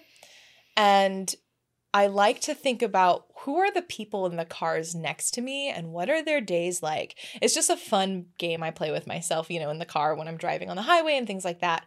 But it's a mentality I think is really significant, especially in this time when it's very easy to just look past people. Mm. It's very easy to not see people and to not see them as human. And this game really forces you to take a look at everyone in the village and not treat them as NPCs or inhuman or you know just accessories to the plot. They are they are the story. They are the story. Yeah. Can I? you've just reminded me. For those of you, we live in like the Portlandish area, Mhm. and there is a road um, near one of our old dance studios that uh, when you're driving under a bridge, someone has graffitied the words on this bridge. You are the traffic, and every time I drive under that bridge. It's like such a powerful reframing of my own experience. It's like when I complain, oh, traffic is so bad, or I can't believe about these drivers. I am that. Yeah. That is me. I am the traffic. I am the, the obnoxious driver to someone. It's like a, one of those moments where it's like you can't like stop seeing yourself as the main character, you know? Yeah, and I think it's really it's it's very powerful to think of yourself as the main character, to romanticize your life in that way. But I almost wonder if in some ways we've gone too far in that direction Mm. and we've lost sight of what it means to maybe be a part of someone else's story or to share your story with other people. Oh boy. Okay, we've had, we're having a lot of fun yeah. here. Uh, so what else? What else? What else happens in this in this chapter with Lulu? Um, I think I mean just to just to keep keep us moving along, I think we go through these these quests and we we then basically turn to Lulu and Space Dive Lulu. hmm And we ultimately see Lulu transform the same way Eric does into just this ginormous black goose Yep. which is pretty incredible. I think it's a stunning, just looks beautiful. Um, but again, we're seeing this corrupted version of Lulu in this space dive. I took a screenshot of Lulu as the bird at the end. Yeah. And she says this line that I thought was really interesting. She's talking about Raya at this point. Mhm. And uh, obviously, these two have beef. We've talked through it. They Yep. got bad blood. It's very like Katy Perry, Taylor Swift. Yeah. And she says, she, talking about Raya, Raya uh, weaves stories from the lives of people around her. She doesn't shove them down their throats. And Mhm. I thought this was probably the most uh, poignant first clue about what's actually happening Mhm. um, within the, the actual like meta narrative of this game. Right. So Lulu, uh, bad blood, mean girl Lulu, um, we start realizing like this is a critical part of like this high schooler Raya and what Mhm. is maybe I won't say causing, but what is informing kind of the story around us as we're moving Right. forward. Right. And again, we're looking at this and we're starting at least at this point um, because I knew this in, you know, I knew Raya is the person that we as Atma are focusing on, Mhm. but I wasn't quite sure uh, the sort of hub and spoke component of this. And it's starting to come together now that we have both Eric and Lulu and their experiences and their space dives sort of under our belt, so to Mhm. speak. Mhm. So, but what ultimately happens again, same as with Eric, uh, Nirmala and Boss, Bosk Bosk, show up. mm. yeah. uh, and I believe they, is it, does Nirmala or Raya, Oh, which one Raya move? Uh, yeah. shuffles them sh- away? Yeah. I don't remember. But we get like the transformation scene, just like we get with Eric. She turns into this bird monster person. Yeah. and uh, we get the same kind of experience. We're like we're sh- we're shuffled away. The whole world kind of Right. collapses and, Right. and re- resets in a way. Groundhog Day. Groundhog Day, yeah. And then do you do we wake up in the classroom one, uh, one more time here? I think I actually I don't remember. Because the next the, the next person we meet is Marin. Martin, yes. Right. And we I do know we um, I can't remember if this is one where we started with like a memory and then we cut away, but I do know that we very quickly go to base camp. Yes, and this was shocking to me. So base camp is uh, from the prologue. You might Right. recall, like you're the base camp is kind of this safe place where Mer- Nirmala goes to write her stories. It's Mhm. where Atma kind of hangs out. It seems like it looks like it's like an old subway car that has been abandoned in a park. That's kind Yeah. of very like boxcar children Yeah. uh, to me.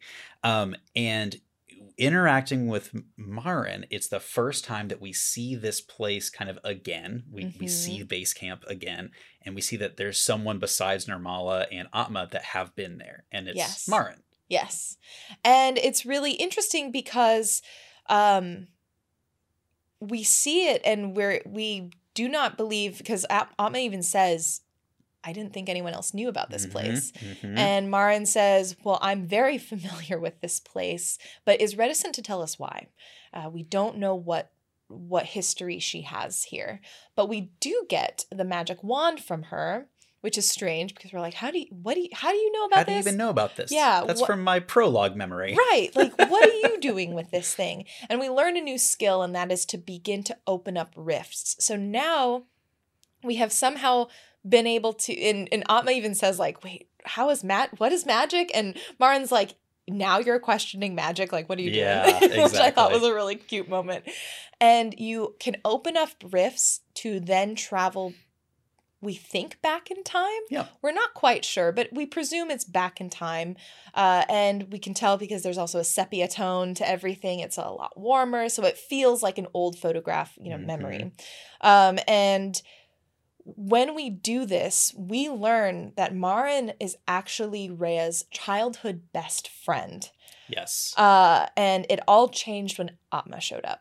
it strikes you as the like oh she's kind of the good guy of the story that's how i Right. felt Yeah, interacting with yeah. Marin. like this is someone who has raya's best interests at heart Yes. that's trying to do good Yep. and there wasn't any of the kind of nefarious undertones that you got with lulu and things like Mhm. that it's like man raya actually uh, we i took a note like she helped to decorate base camp Yes. she is an active part of like someone that we believe is on raya's side and Right. we're gonna work together to try and fix this world which is kind of falling apart around us Yes. Yeah. and fix the people in that world together by helping them like, by going in the past like we go into the past we space dive in the past we help Yep. people resolve these like traumatic or bad experiences in the past Mhm. and that shifts the future Yes. And what's been happening up through, because we're in chapter four now, and in chapters two and three, we do see slight, ever so slight changes to the world. right Um, like the cinema becomes increasingly more dilapidated. Like it's been years since someone saw a movie there. it's like i just held Um, my girlfriend's hand Yeah, we there were like, we just, we were over there just a second ago. And so at this point, when we're with Marin and we're trying to figure out where Raya is, every there's debris flying. Mhm. People are acting very strangely. They're talking about the festival, but it, they again, it's almost like not it's beyond glitches. They are behaving abnormally. They're doing these weird kind of poses and it seems it's almost like if this was any other game, I would be like, "Nope, I'm out of here cuz this feels like a horror game." Like this is very very not right. Things are broken here. Very broken um we get we get to we re-meet the the dojo master the fighter guy Yes, who is one of my favorite characters in the whole game Oh my god! So the guy who teaches you to fight in like chapter one or two, uh, in like his in the arcade and teaches you how to Mhm. deal with the bullies or whatever. We meet him again, but he's Mhm. struggling. He's He not able to. He doesn't want to help you like fight your way through the crowd and get to Raya. And so we go. We do like a series. There's a lot of time hopping in this chapter, but this is one Yeah. that really stuck out, stuck out to me. I really liked it. Basically, you are not only you're moving through different places and you're also moving through different like three different points in time. So Mhm. this is probably this is the most complex puzzle that we've had to date in Yeah. the game and it feels very much like we're at the climax, like climax. This is solving this is going to unlock really the big finale. And so that's the sense I got. I did feel like at this point I was so ready and excited to see what happened next. I was like, "Oh my gosh, I just want to move through this a little faster." Um, I'll just do it since you said that. I'll just do a quick timeout to talk about like the fetch quest type of game. Yes. I think this is actually why fetch quest games bother me sometimes is Mhm. because there is no sense of urgency. yeah. Your link, the world is ending. This monster is taking over this island. Go find 17 ducks and bring them to this guy. and it's like, well, do it as fast as you can. But it's like, well, really, you're in bullet time. You can go do anything you want in the town. right. But it's like things are literally falling from the sky.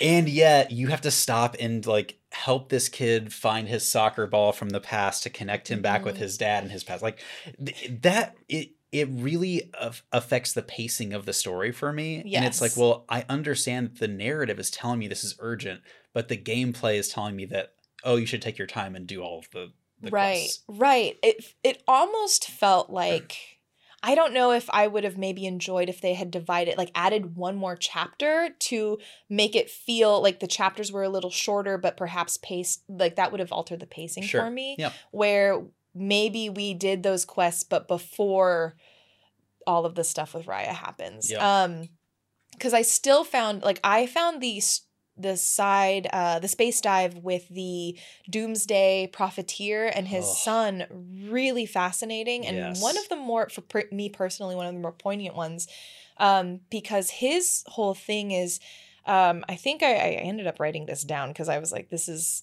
inc- this line just kind of broke my heart um we go to the microphone guy and he basically is saying i need to hustle. I need to provide for my family. This Mhm. is why he's working so hard all of the time. And you ultimately uh, have this kid and you know he's like my dad's not paying attention to me. I want to play ball. And you get the kid basically a game boy. I think they call it something different but it's, Yeah, it's a yeah. game boy. And the kid says like i don't even need papa anymore. Mhm. And as a kid who grew up, you know, with the Game Boy, with increasing screen time, and as a person who does use a lot of screen time, that idea of replacing just people, but also your family and your papa with, like, hey, well, I can find just as good entertainment on this screen, Hmm. that like made me very, very sad. And the fact that the papa saw this and said, Well, don't let this distract you. What good is a father who can't provide? And even, and then it goes into the, then you think about capitalism and the fact that this dad knows that and wants to spend time with his child, but realizes that the only ability for any kind of security, safety, mobility for his son is to make sure that he provides a stable lifestyle. Mhm. Um, Yep. And we see that also with um, with Nirmala because the dad talks about how the big thing he's he's angry about, and we realize it's probably a lot more than just this, yeah, yeah. but uh, the a lot of the inciting sort of point for anger is because he took out so many loans and he is in debt because he's Mhm. trying to make sure Nirmala goes to a good school and gets good grades. That's his perception. That's his right? perception, Yeah. right? And so this idea of of again these also this idea of men and masculinity and having to Mhm, provide for your family and that being the thing you must do to be acceptable in society. There's just a lot here. Oh my gosh. Oh. That was so good. I did have a slightly different take on the Game Boy part. So Ooh, yeah. totally agree with the dad part. Right on board with you there. Um, I saw the Game Boy uh, as being a way to connect the kid with his peers. So Yeah, that is true. because Yeah. you you learn that like all of his the, the reason he doesn't have anyone to play soccer with him yes. football uh, is because all of his friends are playing Game Boy Yes. and you give him the Game Boy, and I think you could make a case for like so that he has something to like entertain him. He's not relying on his dad. right. But I think uh for me, a generous read would be this is a lot going to allow him to Yeah. connect with his friends in a way that he can't right now. Yes. And I think I think both probably to an extent are true Yeah, because I think especially in the absence of uh, a father figure or the family Mhm. structure, it's like who do as human beings who do we turn to you have your found family you have your friends and so i think absolutely that is right Yeah. um but it did break my heart a little bit when a kid is just like i don't need my dad anymore it's like oh man It was it was tough. I totally agree. Um, I would love to hop back to the dojo guy for a second. Yeah, which is my favorite uh part like puzzle for this this particular chapter. you Mhm. go back and like his dojo is struggling and so it's going to close in the future and essentially like you rewrite the past so that it, it Yes. doesn't close and he like some of the bullies it turns out will become his students and then they'll help fight alongside of you. Um there is a really funny moment which is like it's just an easter egg again like a, there's so many funny references Oh in this gosh, game. yeah. Um, but there is uh, on the dojo there are the words strike later strike soft have mercy which are the inverse of the cobra kai dojo Yes. uh, from karate kid and first of all just a hilarious thing because like you are you have to uncover that as part of resolving his like background is like what what's the expression on the wall here Mhm. but it was like the whole central point of the karate kid is that you should not strike first and strike hard and have no mercy that that's actually like the bully way to engage with the world Yep. and so seeing it like plainly spelled out as like you can be like in this case like it's a martial artist and it's a Mhm. dojo they're teaching you martial arts and yet it's being done in a way that is like you are like there's a way that you can approach this that doesn't make you the bully And that idea of bullying just kind of continuing that that thread throughout was like i don't know it was really important to me Yeah, yeah, I think that's a that's a really really good point. Um, with with that, we do another big fight. Uh, we now have not got an anime on our side, but you know we have a few dojo members and Yeah. sensei with us. Um, what's really did you get um, as a side note? There was a memory that we unlock. Uh, that I was wondering if you got. It's Atma, Atma sharing his bottle cap collection with Nirmala. yes I just wanted to because I thought this moment was very very sweet and like got it got me Mm. um because we learned that Nirmala you know is really entranced by this bottle cap collection when Atma says oh well do you collect anything or do you collect bottle caps we learned that Nirmala's dad threw her collection away so again this disregard for not only um not only his daughter in the sense of like not respecting you know her desires as wanting to be an artist but throwing away just things that she's interested in which is as a kid like what a violation of just your se- sense of self right I used to have a um, Virtual Boy, which is one of Nintendo's like early failures as a console. It's like a red, like think of like a VR headset that you just like Mhm. stuck your face into, and everything that you saw was in like various shades of red on the yeah, inside. yeah. Um, and it had a controller that took, I think, either six or eight AA batteries to work. Oh and um, when I got tired of using the Virtual Boy, which did not take very long, I remember I would store things in the battery compartment of the Virtual Boy. That was my like. I have I have two younger brothers, and so I didn't want them getting into my things. yeah. And so that's where I would hide things. Uh, was in the the remote control. Uh, I don't know at what point I shifted from hiding things to hiding money inside, but the day that we ended up selling the Virtual Boy at a garage sale, I happened to check the controller of my Virtual Boy, and I found like a lot of money for a kid inside That's there that I had totally forgot that I kind of squirreled away inside. also, what a great find. Like, it's like when you put on a jacket after a long winter and you're like, the first time you check your pockets and you find like a $10 or $5 or even a dollar, you're just like, oh, past me. Thank you. Uh, thank you, past me. You know, Yeah. as we move more and more to digital currencies, uh, it's me less time that we have those joyful pocket money moments. Oh, So, that's so true. R.I.P. R.I.P. Um, one other thing. Okay, so this before we get further in the plot, because we're basically at the end of the chapter here. Yep. Uh, but there is one thing that we encounter is this white cow in a field. And that white cow basically says, Hey, if you've pet like all the animals, you know, you can get you can pet the fluffiest one. And the first time I played, I was one short. I will say that. And it was the most heartbreaking thing. And that's when I knew I had to play the game hmm again. And the second time through, I was able to successfully pet all the cats. And it brought me to a scene where I'm, it's such a lovely scene that's not critical to the game, but I think very important. And it makes me a little sad that it's like hidden behind that achievement only because I think when I played it and got this bit of information, it really it just it hit and it made the Mm. conclusion feel a little different. So, um, what I love is you go when you when you've pet all the cats, you can space dive into the white cow or white ox or whatever the the, the beast is, and you see this. I don't know what it is. It almost looked like um, the dragon, the dancing dragons that you see in like the Chinese New Year festival, Hmm. but it had I think more of a monkey face. Okay. So it was slightly different, but it had that kind of era era of festivity and like opulence to it Okay. in, in its structure and its design. And it is um I think it was called Barong and it was the um basically the thing that said, "Hey, you've pet all the cats." Um and I'm I'm kind of their representative and they all love you for petting them and giving them names. Um and they I wrote this down and it said he said they said names have power almost like magic. It's the first step to understanding ourselves. Which is really significant because we're getting to the point in which uh, the big twist happens. So I want to remember that quote because that is really important for how to understand what happens later in the game, the big reveal. Um, but we also get a memory of Nirmala and Atma petting cats.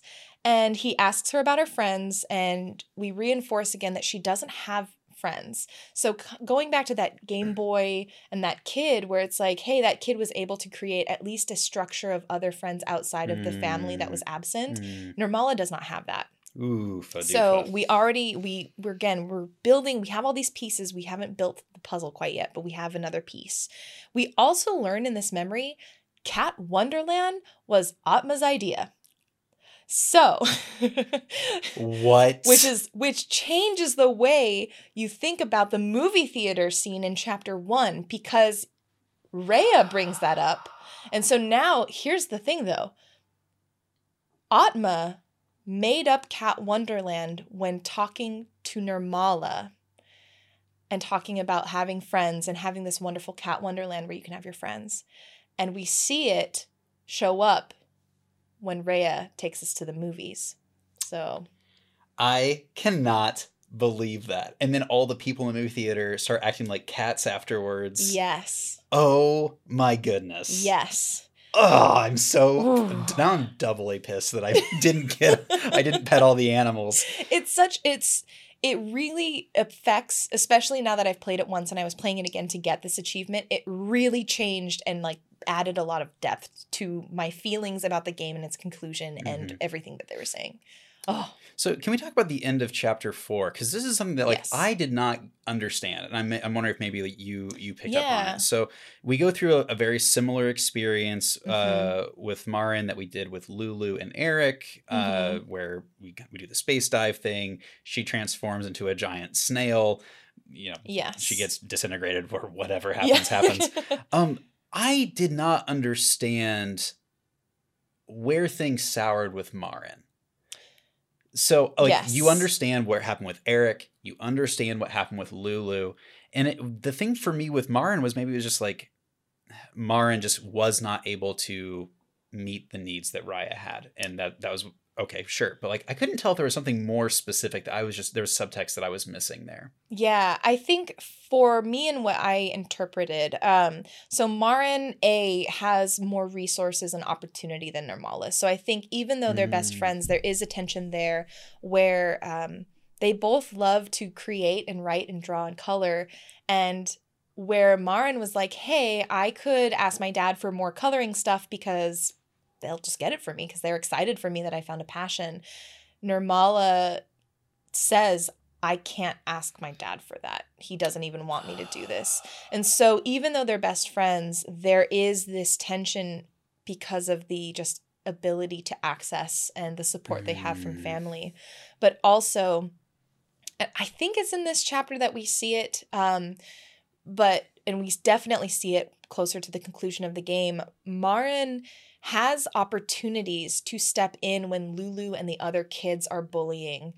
Uh, That's right. yeah, when they're Okay, bullying Rhea. yeah. And so there is guilt on Marin's side for not stepping up for her friend. And I think there is resentment from from Rhea from the fact that not only did I introduce you to this world of art and drawing and creating stories, but you you weren't there for me when I needed Yeah. it. And you said you were my best friend.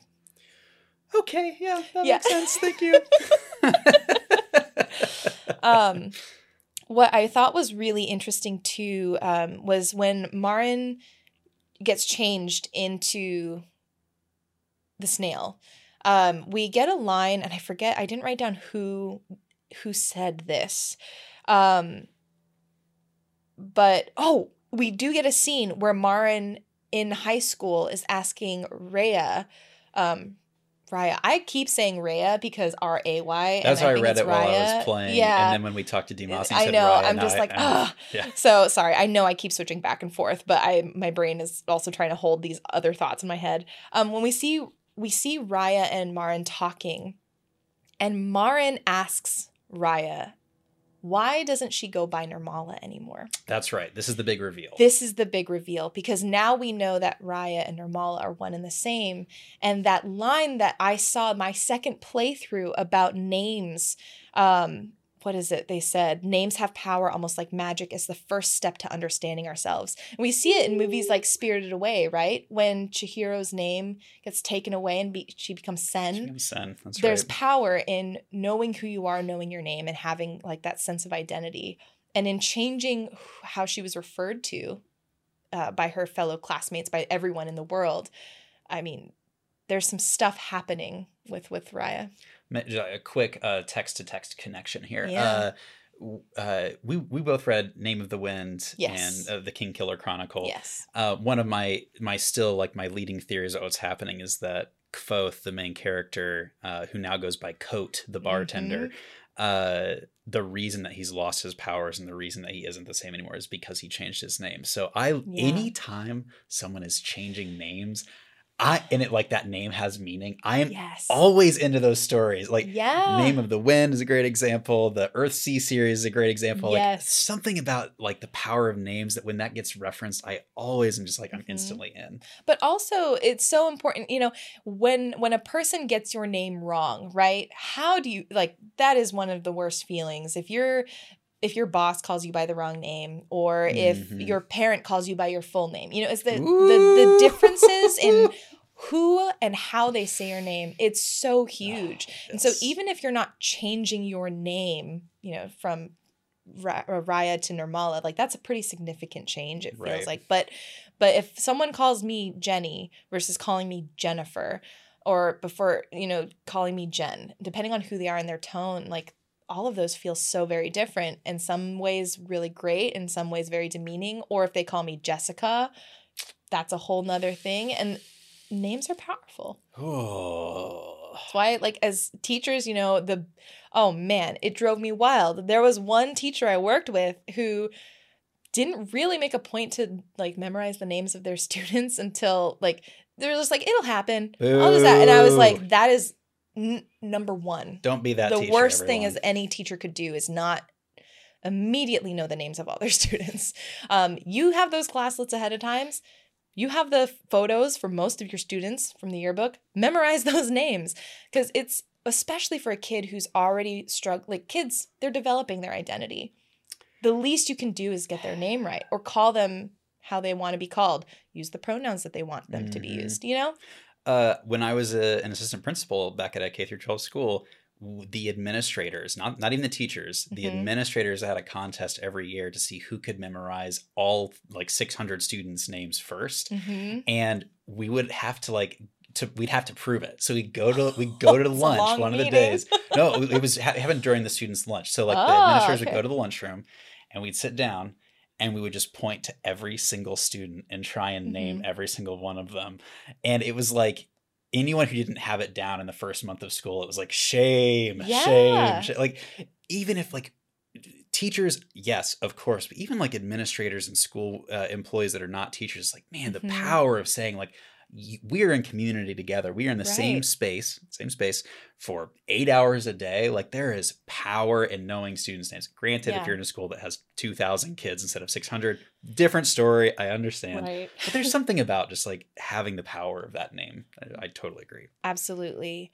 Um, and we get the lines um, at this point because now we know that these the the perceptions or the the transformations that we see and i think it's nirmala or bosk that says this um, but like this is not marin you know this isn't eric this isn't Mhm. lulu Mhm. this is Raya's perception of them, twisted by jealousy, um, and her constant denial is hurting her.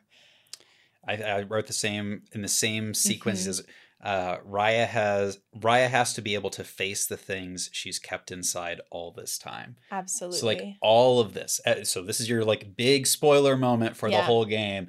Every single thing that we have experienced since we like drowned at the beginning of Right. the game has not been f- like based in a physical reality. It has Mhm. all been inside Raya's mind, Right. grown up Nirmala uh, or teenage Nirmala. And uh, every character that we meet is a part of her subconscious. Every piece of drama that we meet is something Mhm. that maybe it happened in the real physical world somewhere, but more than anything, like there's probably some connection back to Raya that she is working through in this Right. moment. and I think it's kind of interesting considering we played To the Moon last month because also there's this element of um, this is her perception of what happened. Yep. This is her perception of how people are treating her, and it doesn't make it any less real. right. but it also you also start thinking about how does the way that she is already dealing with a lot of family troubles Yeah. the way that she is dealing now uh, we learn um, with the loss of atma um, how is that coloring her interactions with other people and affecting the way that she is interpreting some of the events that are happening and you know we we don't know at this Yeah. point And in chapter five, right, the central premise is like we are outside of this like Mhm. mental space. Like everything is ethereal, everything is Mhm. very abstract going forward for the most part. right Um, you talk with child Nirmala yes and you talk with Bosk, who's essentially like her avatar to help you through this. yeah And um, Nirmala has this line that I thought was like, this must come straight from the psychiatrist. I just want her to pay attention to me. That's Nirmala talking about Raya. yeah And this is the thing, like for those of us who have experienced childhood trauma or even just like significant uh, roadblocks growing up, you have to like. I'm, I'm, I'll say you have to. Like this has been my experience. Disclaimer asterisk. You have to address that inner child if you're going to heal from it and move forward as an adult. Mhm. And that line to me was the line that said, like, I I'm glad that Dimas told us that uh they had a psychiatrist on tra- on staff because I was like, either someone did their homework or there's someone who like is in the profession that helped with this part of the game because Yeah. it is what that is what you are doing. Like this entire game is you working through these childhood traumas for Mhm. this now teenage Raya. Yes. Um, and I think one important question that Dimas brought up and that we have kind of skirted around as we've talked today is the question of how do you help someone who may not be willing to help themselves or is not prepared to see what they need to do to help themselves. And at this point, it's really becoming crystal clear. We have Atma, we have Nirmala, and they're both trying to find ways to get through to Raya and and heal her. Mhm. But at this point, Raya says it wants none of it. Raya has created additional, like I called it shadow atmas. Yeah. Raya's created additional shadow atmas to just try and make sure that the world that she's created in her mind is as perfect and close to the bucket list that they created at the start of the game Yes. as can possibly be. So, I like ju- to kind of skip ahead so that we can come back to Mm-hmm. this moment. Like in in physical reality, Yes. you're gonna wake up as you wake up the player as Raya in a hospital, right? Yeah. So I guess kind of the implication, just to make sure that like we're all moving together here, is like this is almost like you are. Uh, there's a comatose patient, and this is all happening Mhm. within that like mental space. Is that kind of how you thought about this experience? Yes. Yeah. And so at the end of the game, when you wake up and you see the hospital light and you see Raya's mom, I honestly, my first thought was like, was there maybe an incident of like self harm? Did something Same, happen yes. where Raya was basically at the point of giving up? And that was the fracturing of the mind as you saw the, the almost like the manifestation of what was happening physically in her mind as Mhm. everything was breaking apart and she was choosing maybe not to go on. Yes. And this is where like I brought this question at the very, very beginning, which is like um, this question around like who are you in the future? Mhm, I'm mhm. wondering if maybe there was like a this is totally conjecture. There's no like evidence for this, but like right. one of the things I was wondering is like maybe within her high school experience, with everything else that had happened with like the real life Eric and the real life Lulu and the real life Right. Marin, I was wondering if there had been an assignment recently that was like make your future plans and that that was Mhm. maybe one of the triggering events because it felt like it was such a, like, Mhm. important part of chapter one and then you just kept getting callbacks to it i think Yeah. one of the codes that you uncover in chapter five is on the piece of paper Mhm. uh, that that piece of paper is one of the things that helps the teacher realize he's not a, in the military like right. it just seems like that uh, that element comes through uh, more and more i think i even wrote like there was a, a line it it was the same thing right like the th- we talked about this earlier you shouldn't miss this kind of opportunity to plan for your future like Mhm. this idea of like how do you grow and how do you move forward when you have such significant trauma and baggage behind you Mhm. Well, and that that makes total sense when we think about everything that the memories have focused on. Mhm. Um, it's all sitting in the past. It's all sitting in the 90s. It's like she does not she's not ready to move on past the point in which a lot of these um, earlier childhood traumas have happened. She Yeah. can't move on. right beyond it. And so I think that is a really good and very likely hypothesis. It makes sense to me. Uh, absolutely. So I have a question for you, and I, I we didn't really talk about many of the mechanics of Chapter Five. I think you should play it and experience it. Yeah. Like it's a really like it's a very diverse experience. It pulls like everything that you did throughout the game earlier as Mhm. like one shots. You do it all together. Yeah, I think it was like a really clever way to do that. Um, I'd like to ask you. Um, I'd like to step, step back and ask you a question. Mhm. And you could think of this as potentially multiple choice. Oh God. Um, the question is, who is the unbound? I'm going to read you a couple things. Okay. Okay. So, in favor of Atma, uh, there is a quote from the game where it says, uh, He is a specimen unbound by the laws of reality who cannot perish in this realm, Raya's Mhm. mind. Uh, you're the only person that isn't bound by the world of illusions. hmm Okay, now for Raya. Uh, there's a line that says Raya is unbound from physical reality. hmm Uh, the townsfolk. The townsfolk are not physically real people in the game 98% of the game they are unbound from the physical reality they are not bound by that reality they are creations hmm uh yeah so let me let's let's pause there so like Yeah. thoughts on like who is the unbound Okay. I'm going to take that and take one step Take back it, take it further back. because I think the idea of like breaking down the title in particular and the word choice is really, really important and really, really a wise thing to do. Uh, because space and unbound are both very significant and words that you would Mhm. not use else, you know, they're not filler words. What I think is also interesting is we have the Magic Red Journal. And I think immediately when I hear unbound, I think of books and the unbound nature of this journal and how the pages were torn apart. Uh, and you're also trying to piece it back together.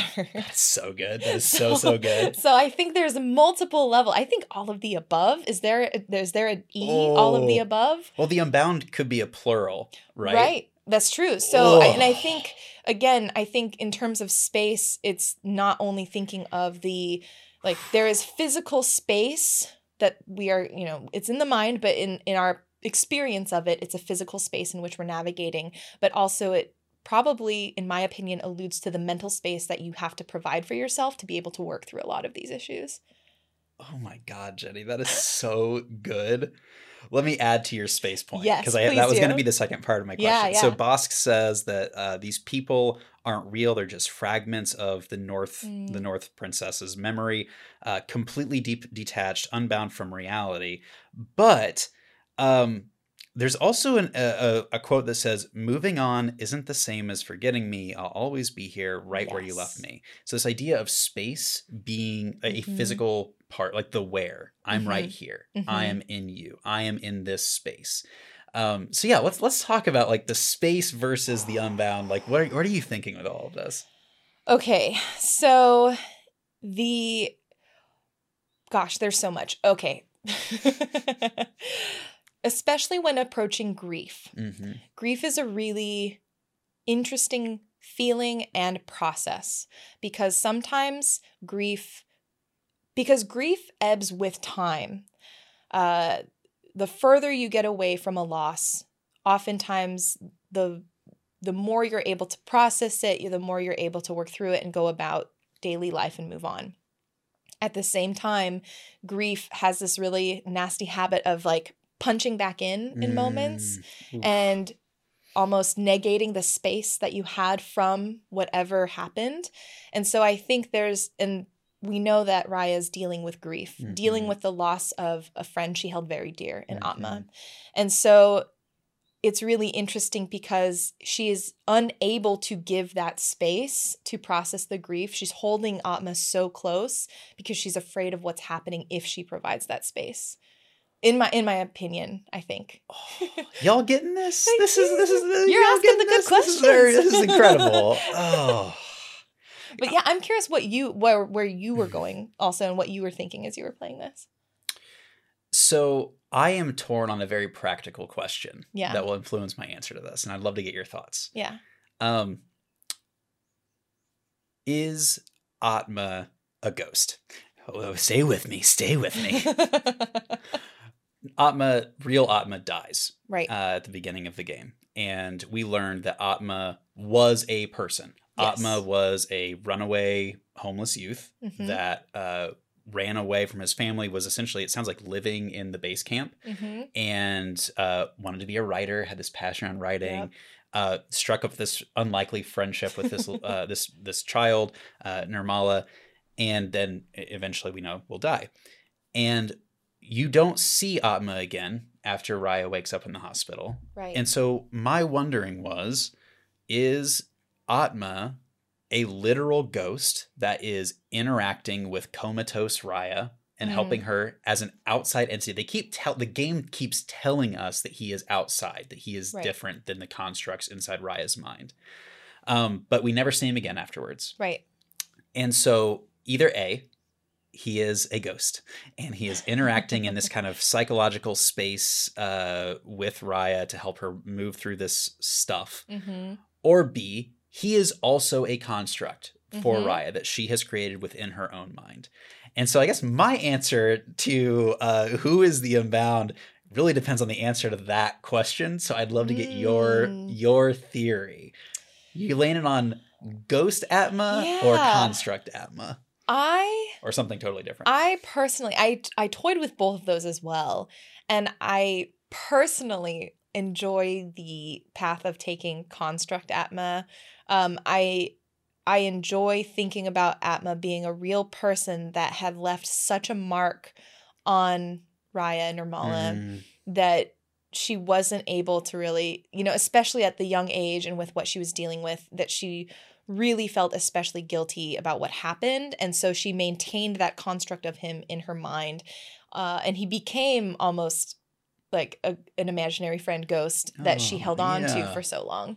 Uh, that's that's what that was what my interpretation so was. interesting. so you find it um you find it almost like an encouraging idea that Atma, physical Atma, made such an impact that he is now imprinted on her subconscious and then becomes a construct. That was what my idealistic self was hoping. You know, for me, it's the inverse. Like for Yeah. me, like I don't have. I'm not sure which one is gonna be is true, right. but I am a, I am almost more encouraged by the idea that uh, some outside entity came and helped work through Yeah. this stuff alongside Raya. Yeah. Um, so it's interesting that it's like uh, the thing that we both find hopeful is kind of the inverse scenario. there. Yeah. Get in the comments. Let us know. what. Do you think? Wait, do you, do you find it more encouraging? Ghost Atma, Construct Atma, some other Atma that we haven't thought of? I'm super curious about this. yeah, because because also because in both situations because Atma is real. Like he he was a real person. And for me, there was a brief moment where I was like, was Atma ever even real? And I don't think I think that's disproven in the game, but I don't remember specifically how. But there was a brief moment because you're talking about what's an alternative to Ghost or Construct. And there was a point in time where I was like, maybe he was entirely a construct and never real in the first place. Yeah. Um No, I think they I think they leave that a question. yeah. Because like Marin specifically says like who is this person? Yeah, There's no Atma. Yeah, exactly. Like it sounds like a it sounds like it's a made up person. So right. I, I don't know. I think the game kind of leaves that a bit ambiguous. Yeah. Uh, if you go back and listen to our interview with Dimas, we ask who the hero of the game is. And he Mhm. does say that even though the game explicitly calls Atma the hero multiple times, that it's really Raya saving herself. and so okay, so spoilers for a decades old game at this point, Final Fantasy X. Um, but that's I I firmly I'm like we are the vessel through which we see the story, mm, but this is Raya's story, Right, right? That yeah. Raya for me is absolutely the protagonist, and it's very much the feeling I get when I play Final Fantasy, or that you're I think supposed to. It's designed that you get when you play Final Fantasy X because Yuna is this is Yuna's story in Final Fantasy X. She is the one that everything centers around, and you as Tidus are the playable character, but this is ultimately not your story. Ooh. And Also, there's some really interesting parallels in what Tidus ends up being uh at the end of Final Fantasy X. 10 2 maybe changes things a little bit. But at the end of 10, you also are curious about Tidus and whether or not is he real? Is he a construct? Is all of that stuff. Uh, I just a quick list because as I was prepping for today's conversation, I was was thinking through all the like movies that I love that Yeah. play on this idea. So I'll just like rapid fire uh my top four Mm, that okay. that kind of use this kind of setup. Um, s uh, quick caveat: I have not rewatched many of these in years, so I don't know if any of them have problematic things in them. Like by Mhm. today's standards, most of them are relatively old. Uh, The Machinist with Christian Bale, Mhm. uh, big one for sure. Fight Club, very popular. Obviously, Donnie Darko was one that was one of my favorites growing up, and Mm, also one that Dimas referenced. Uh, and I'll also throw in Pan's Labyrinth as one that Oh. kind of references and Yeah. leaves you guessing like how much of this is a, a physical reality and how much of this is within the character, a Mhm. child's uh, mind. Mm-hmm. Man, I loved Pan's Labyrinth. Um, that one, that's one that I can't watch very often. It's like you don't watch that all the time. You watch that like once every a couple years. Yeah, uh, for sure. um, so as we we're we're basically at the end of the game, and I wanted to highlight uh one scene, two scenes. The first is as you are going into your final showdown with um no, sorry. Yes. Sorry, I'm getting excited, so I'm losing my place. Uh, when you are headed to your final showdown with Raya, you see uh, Bosk is wi- uh, with you, and you see Admirable Admiral, Admiral, yeah. And so you have this scene where you are trying to run towards Raya and get to her to try and save her. And you have these two giant gargoyle cats fighting in the background because Admiral wants you to step away. Like let her let her do her thing. Let her live in this state of happiness. Happiness. Yeah. Um quote. Quote happiness. Uh and oh my gosh, this scene is it got my blood pumping. I was so excited because you see the like flashes of light as they like come together and pull away. It feels like you're in the middle of an anime. I recorded so much of that experience for myself to rewatch. It is so cool. And it's like almost like that Dragon Ball Z thing where you see like lines flashing in the background. It's yeah.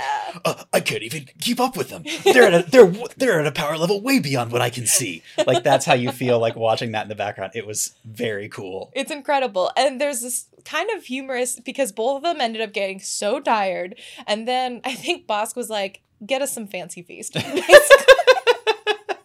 and then every then they're like, yeah, we're just gonna eat fancy feast. You go ahead. the most cat-like ending to that conflict. Oh my gosh. So I really, really appreciated that. Um, and then we face Giant Raya, which I had I really love the epicness, but I think this was also one battle where I'm like, oh, I wish the battle had been just a little shorter Sure. because I was ready. I was ready to hit the end of the story. agree. And Yeah. I actually ended up um because I was playing this on my Steam Deck and the screen's a little bit smaller and I kind of misjudged a couple of my steps and got like knocked out Mm. and I had to redo a couple parts and I was just like ready to be ready to be in the finale. Uh, I did not realize until like my eighth try fighting uh, giant blue Raya, which was a gorgeous scene, by the Oh way. yeah. Oh yeah. Uh, I did not realize that if you look for the shadows of the falling things, you can guess where they are falling. yeah. And so I kept trying to see them fall from the top of the screen and move out of the way in time.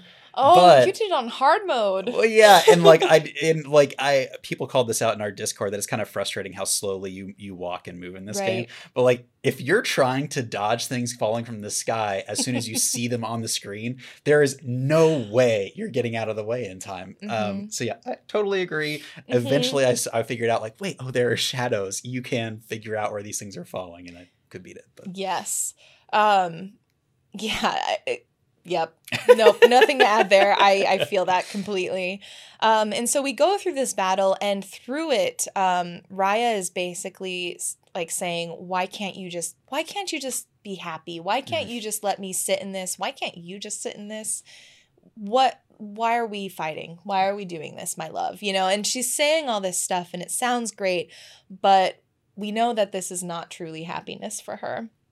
And what ends up happening is we defeat her in this battle and we enter a void. And when we look for her in this black void with the blue lights Mhm. going, we find her as giant Raya curled up in a ball, like just this statue, like curled up in a fetal position. yeah. And we get the opportunity to do uh, a space dive into her into deeper into her psyche and that brings us to her house and the Mhm. source of so much of the trauma and so much of her pain that she's holding on to and we learn all about her family life Can I just add, like, this specific moment was a point where I felt like the game was training real life Joel for how to talk to someone who is going through traumatic experiences.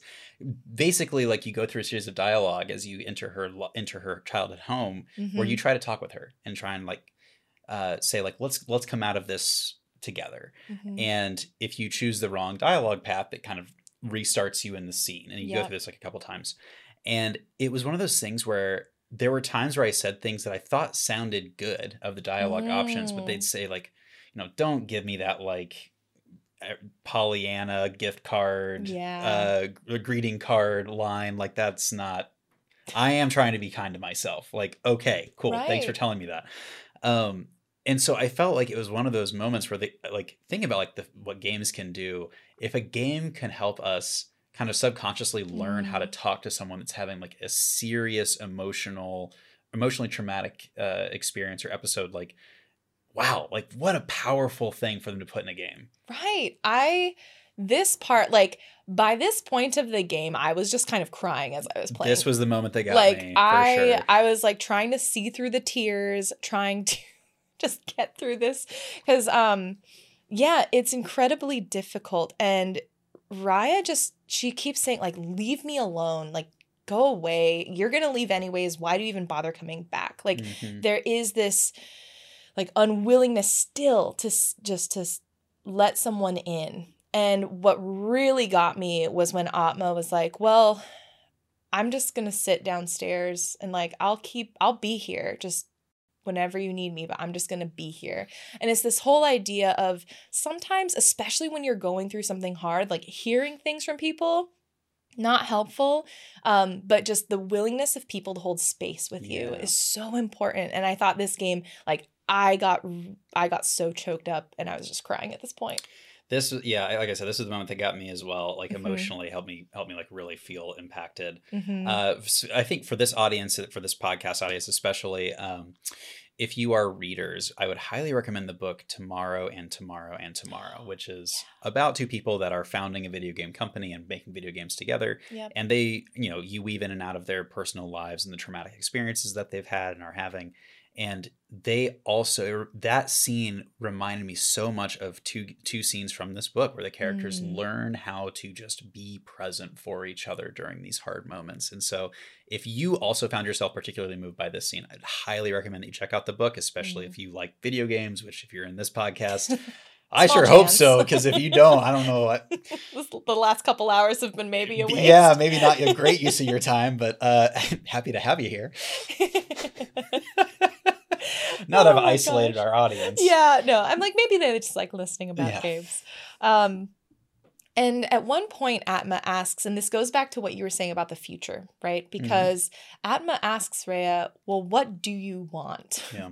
And Rhea says, "I don't know," Mm. and it it really struck me because, especially at this point, Raya, I said Raya, uh, she has basically constructed herself to be what she thinks and knows th- that society expects of her, that her father wants from her, that her mother wants from her. She's not herself. She has she has separated her her true self and like I mean, we we didn't talk about it, but there's a scene where we see the moment where Raya basically, you know, when she's a kid as Nirmala, pulls that side of herself out and physically says, I am no longer you, you be gone. Mhm. And that's the first time she actually uses her power to like disappear people, is when she disappears that core part of herself, the creative, inquisitive, kind of weird side of herself. And she even says something like, um, I I think she says, I wanna be just a normal girl. Like I just wanna be normal, not lonely or delusional, and someone who killed her only friend. And that's that's the first time we see the blue. Hmm. And it's so heartbreaking because she doesn't know who she she doesn't know herself. She has lost sight of it. And so when you ask a question like, "Well, what what helps? What do you want me to do? What do you want?"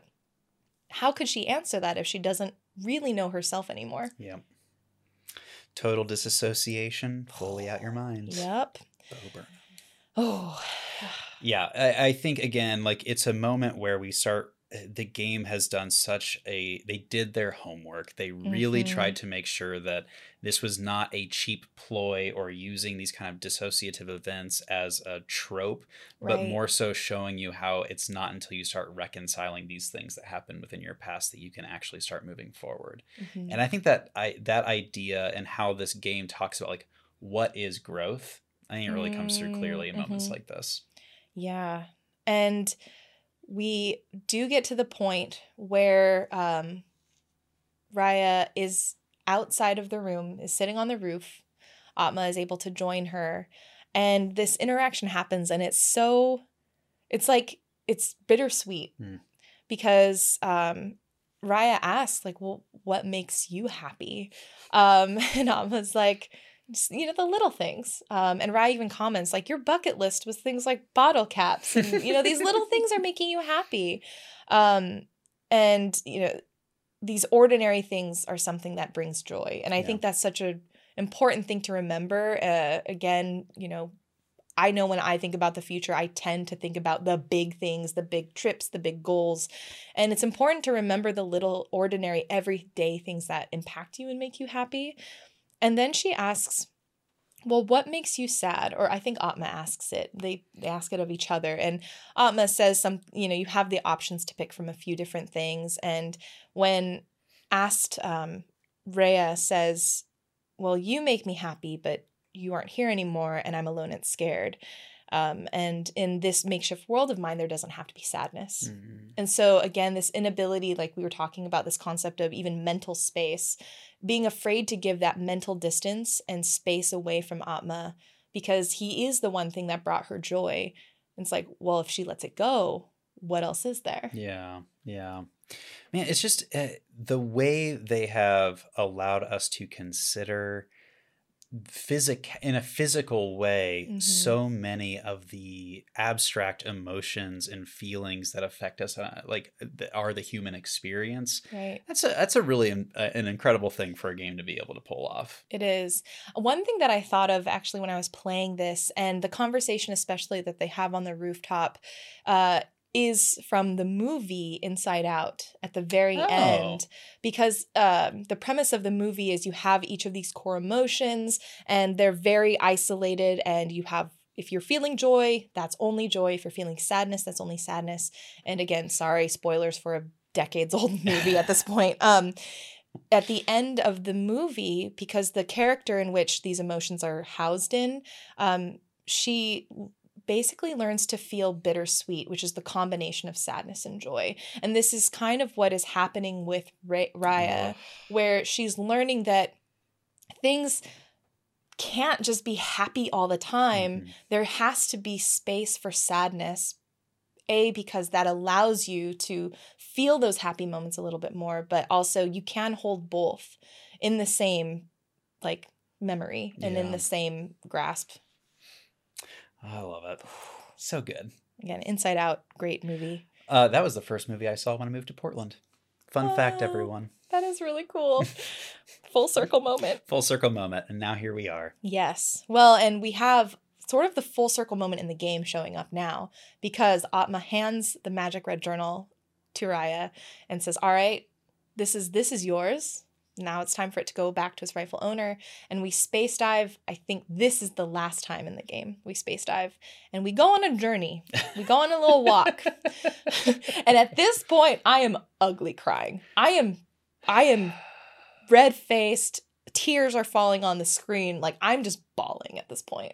Is this the moment where you're walking with her kind of huddled and you're kind of Yeah. Yes. Oh, yeah. Oh, the music is swelling. you you are walking through uh the sky, you're walking through storms. Yeah. Um yeah, uh, what what was what was it that like really stood out to you about this experience? Um.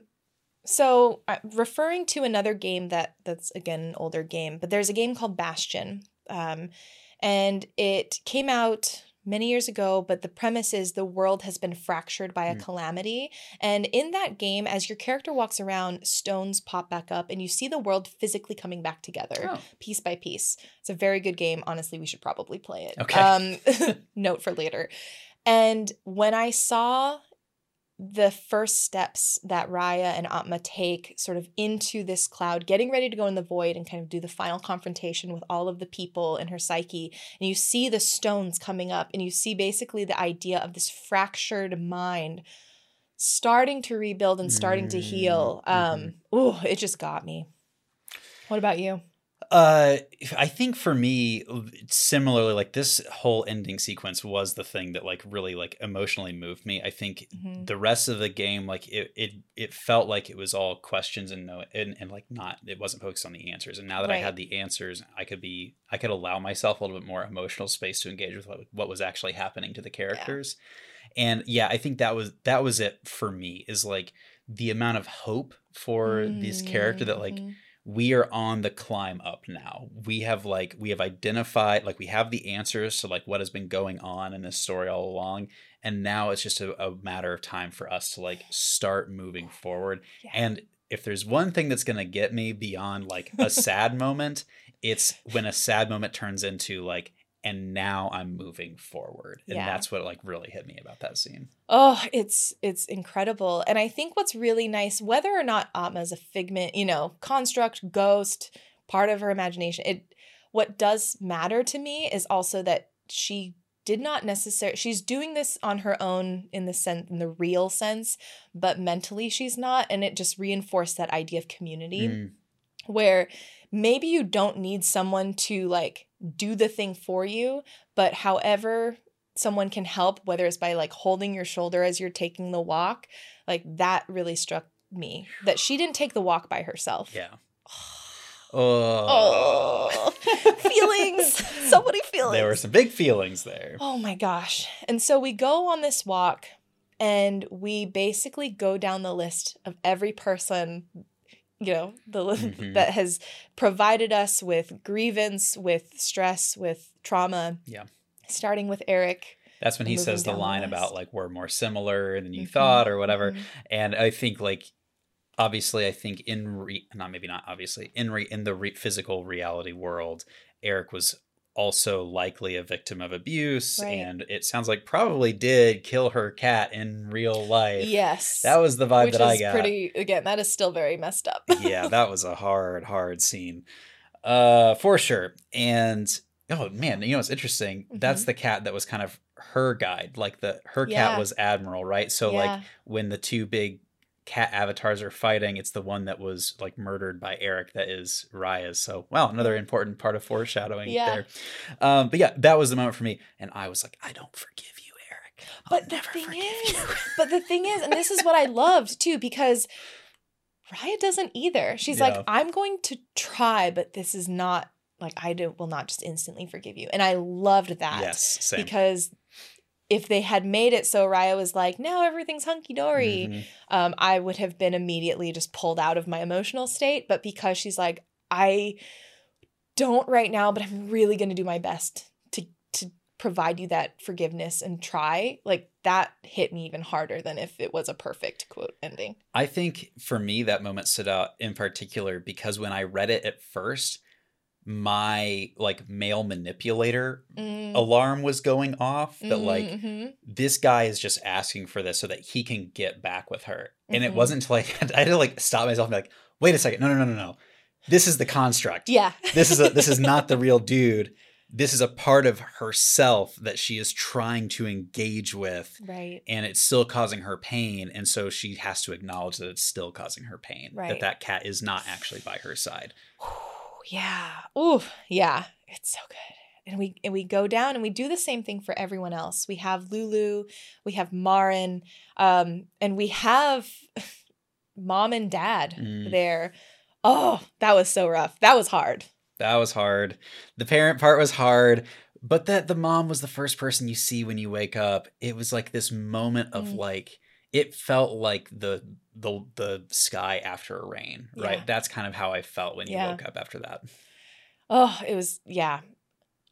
It made me very happy to see the mom part of me as we were waking up. There was this split second flash of oh my gosh, if we see like the dad, I don't know. I was like, I don't know who I want to see, but I just I knew I was relieved when the mom was there. oh yeah i Oh. did not want to see the dad No, yeah, I not was like- interested in that Yeah, it's like none of the no one else in the village would have made sense, and it had it had to be her mom because her mom, you know, we don't know or learn a ton other than she's also been subject to this abuse Yeah. from her father right and from her husband, and so the fact that there's this this like ability for both of them to start moving on, that Mhm, fresh start. mhm. Oh my gosh, that was so so powerful.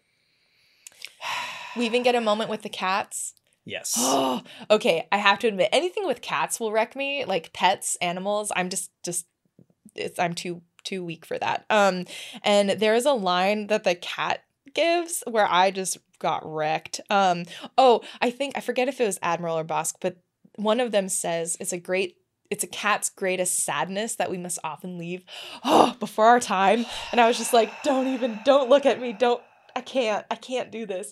Cause yeah, just pets in general like oh yeah Uh, my my dog Margot is 13 and was just diagnosed Mm. with arthritis like two, Oh. maybe like three weeks ago. And so when I read that line, all I could do was think about that, and I was like, "Nope, nope, No. nope, I can't. I don't want to think about this right now. I don't want to think about." that. it was uh, very real. yeah same well and like um rosie she's like 16 17 so she's getting quite old in cat years and like i you know, she doesn't have arthritis, but I can tell, you know, she's like looking a little bit skinnier because she's just older.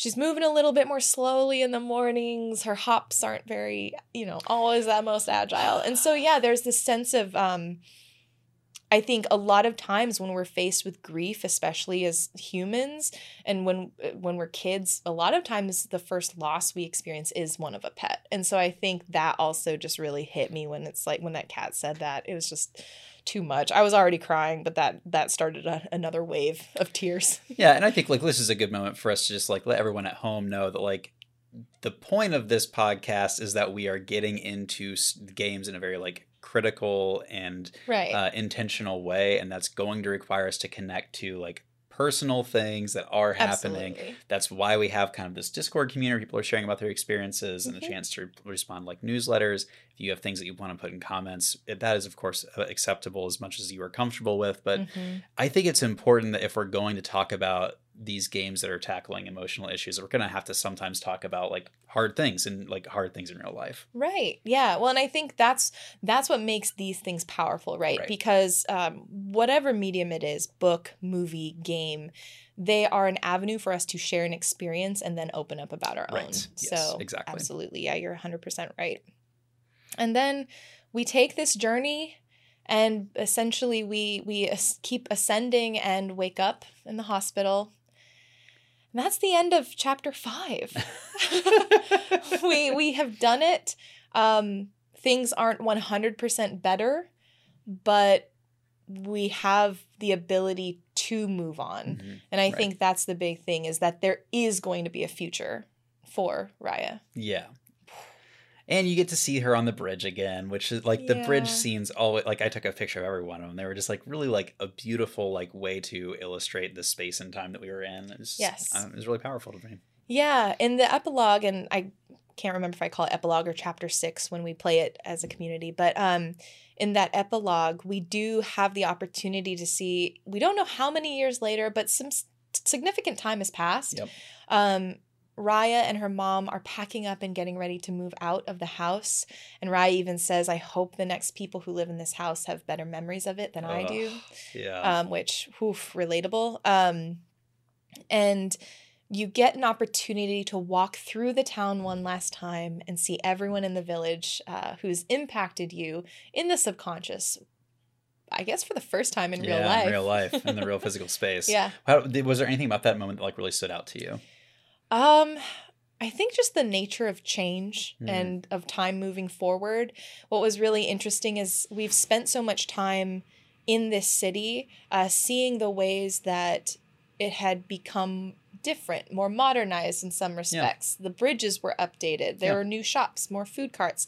The pastry chef did pursue uh, Chinese, Chinese cuisine. Yeah. there's these little details about how life keeps moving on um, that just became really poignant to me as we were walking through and seeing also all of your friends or not friends but people you saw in the constructs Yeah. uh, sorry the outside noise distracted my brain for a little bit um, this the people that you saw in the construct seeing them in their older sense of selves and their Mhm. older selves um, was really healing in some way Yeah. because we've gone we've gone through this journey we've had sort of this experience of them uh, treating Raya poorly and as a player we're you know defending her this entire time so seeing this growth has really was really powerful Yes, that makes total sense. And I think for me, just Mhm. like being back in the physical reality, like you're in the same town that you started in, in the prologue, right right? Instead of the map that we had all memorized from like playing through chapters one through five, you're Right. back in the prologue map.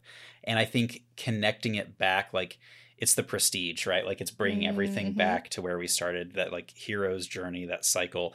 Like, in though she is now ready to move on to the next place, I think Right. recentering back where we started, uh, there's something about that that shows it's like s- there's some connection between your place and how you heal. And so for Mhm. me, that was like that. That was what really stood out about that moment. Yeah.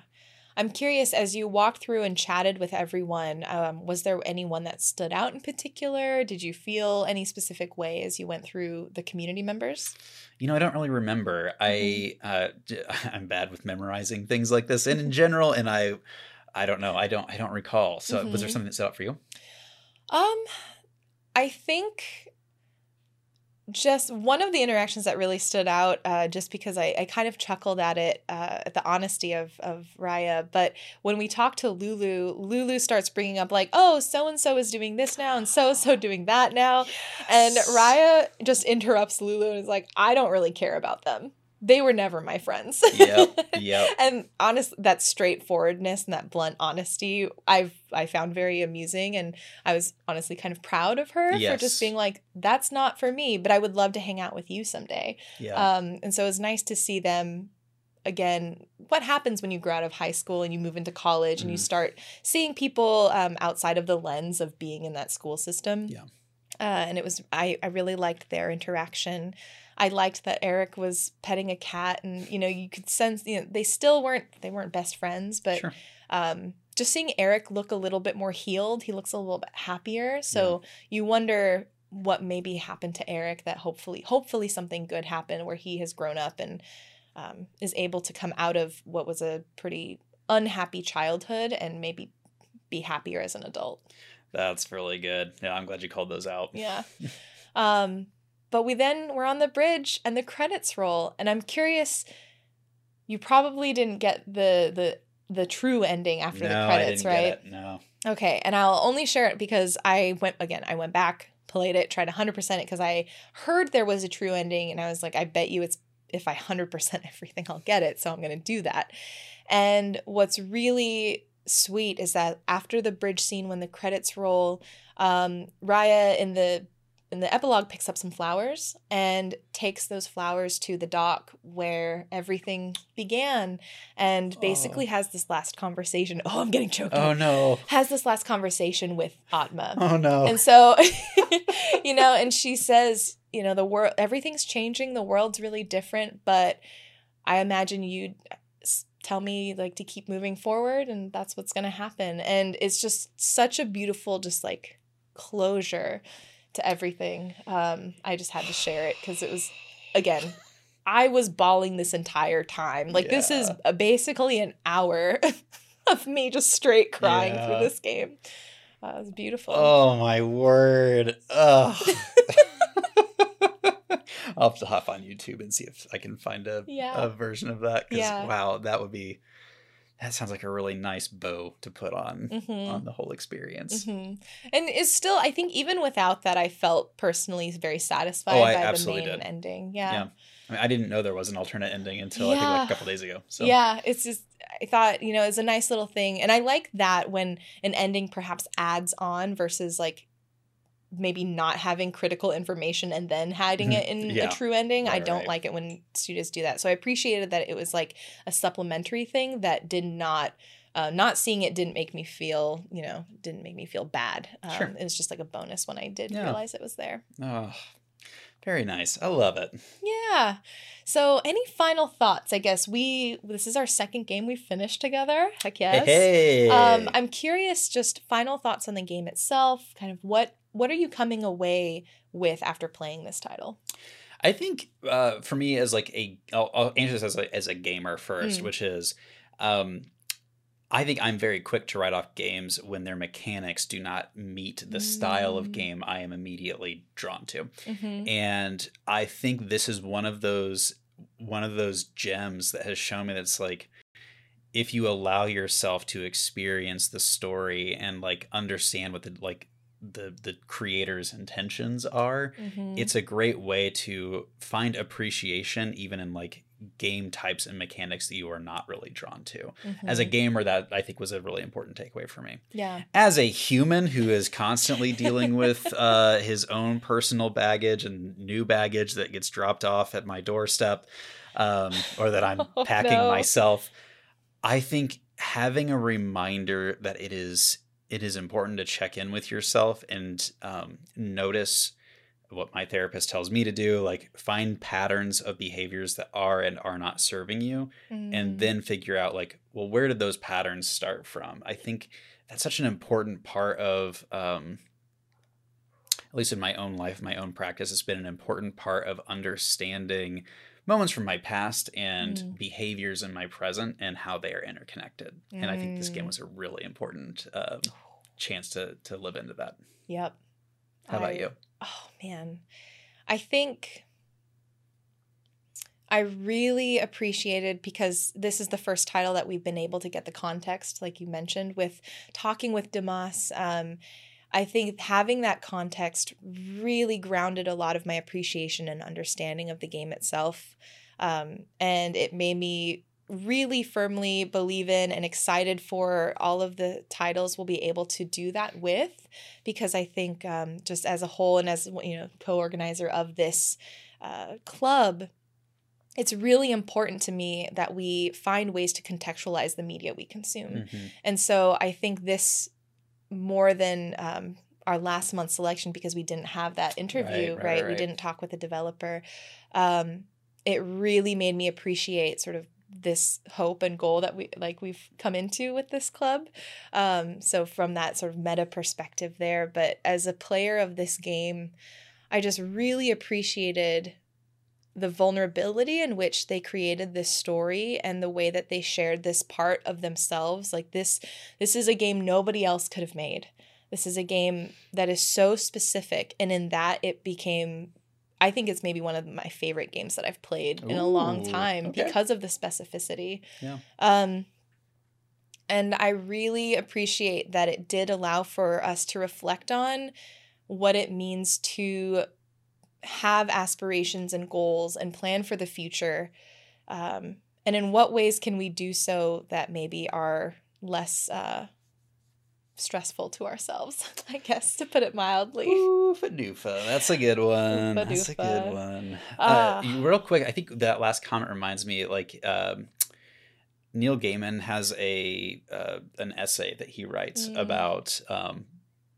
how if you are a creative, it can feel overwhelming Mhm. to create because it's like, well, everything's been been said before. Mhm. And uh, the the thesis of this particular piece is that like no one has your voice, and so Yeah. as long as you are writing something that is kind of true to you, then you are writing something that's never been written before. Or you're Mm. building or making something that's never been made before. And your last statement just like really reminded me of that. So Mm. if you find yourself on the fence about creation and the value of your voice, no one else has got it. So Just do uh, it. Yeah, just do it. yeah, I think that's a wonderful note to end on for today. yes, I think so too. Yeah, good good closing closing statement there. Yes. Uh, housekeeping things. Yes. Um, for folks interested, we are going to be starting up our next game at the, the first week of the month. I'm not going to say the date because I do not have a calendar in front of me. But if you are interested in joining this club and participating in the Discord community, in looking at the discussion questions that we do newsletters for, all of the above, uh, please just find us at geeksandgrounds.com. Um, that's where everything is housed, and you can click through and sign up for the newsletter and uh, get those in your inbox every Tuesday. And um, you can find us on social media at Geeks and Grounds on Twitter and Instagram and Facebook. I believe those are the big three that we're on. Mhm. I think technically we have a TikTok. We have not posted anything on there yet. Nothing on there yet. no. But we'll get there But we'll get there. And if you want to follow that too, feel free. Yeah. Uh, we're, we're, we're working our way up. Um, so that is that housekeeping. Just make sure to sign up. Um, I guess where can folks find you if they're interested in hanging out outside of the club? Uh, find me at my Granfalloon. Uh, looking forward to chatting with y'all. And a, special shout out to everyone who contributed to the Discord Yeah. uh, over the last several weeks. It has been so fun getting to chat with Oh everyone and like hear yeah. people's perspectives on this. Uh, and we also have like a monthly Yes. conversation. Uh, Yeah. What is it? What is monthly it? hangout. A hangout. It's the last. this is a convoluted statement that I swear does make sense. It is the last Saturday of the full week of the month. That's right. yeah. The last Saturday. but again, of if the you just full week of the month. of the month. but if you follow the newsletter, It's all in there. it's gonna be in there, and that is probably the easier way to figure it out. Uh, so- Last time we had a handful of people that were able to hop on. We all talked with them live. So people hopped on like the virtual stage and shared some of Mhm. their experiences. It was a really great time. We'd Yeah. love to hear from you on this game as well. So Yes. uh, just go to geeksandgrounds.com. Easiest way to find all the information for all of this and all the context for how to sign up for everything. Yes, and actually, I realized I have a phone in my Oh. hands and I can look at a calendar. So for anyone interested, because we're going to post this before the hangout. Mhm. So if anyone wants to hop in the Discord and join the hangout live, that is going to be on March 25th at 3 p.m. Pacific, 6 p.m. Eastern. So, again, if you listen to this podcast and it is not yet March 25th, 2023, uh, you can hop into the Discord and join us for a live chat. It's for an hour. It's just us hanging out and sharing thoughts, as Joel said. And yeah, honestly, this community is definitely like my bucket list of little ordinary joys. I think this is extraordinary. I don't think this is ordinary, but uh, this community and this club is definitely one of my joys. So, Yes, yeah. absolutely. So It's been thank you. Joel. Oh, thank you. Yeah. Where can people find you, Jenny?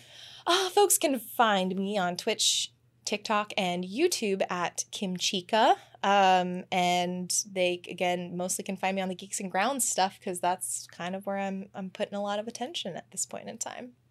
So last month, hmm we thought we had the perfect closing statement, but we have a new one. We do. We will always. Oh and my goodness! here's are we ready for this? I am dun dun dun dun dun dun. Don't be nerds in the air. Be geeks on the ground. This has been Geeks and Grounds. That's amazing. Thanks everyone. Thank you, everyone. We'll see you next time. Bye.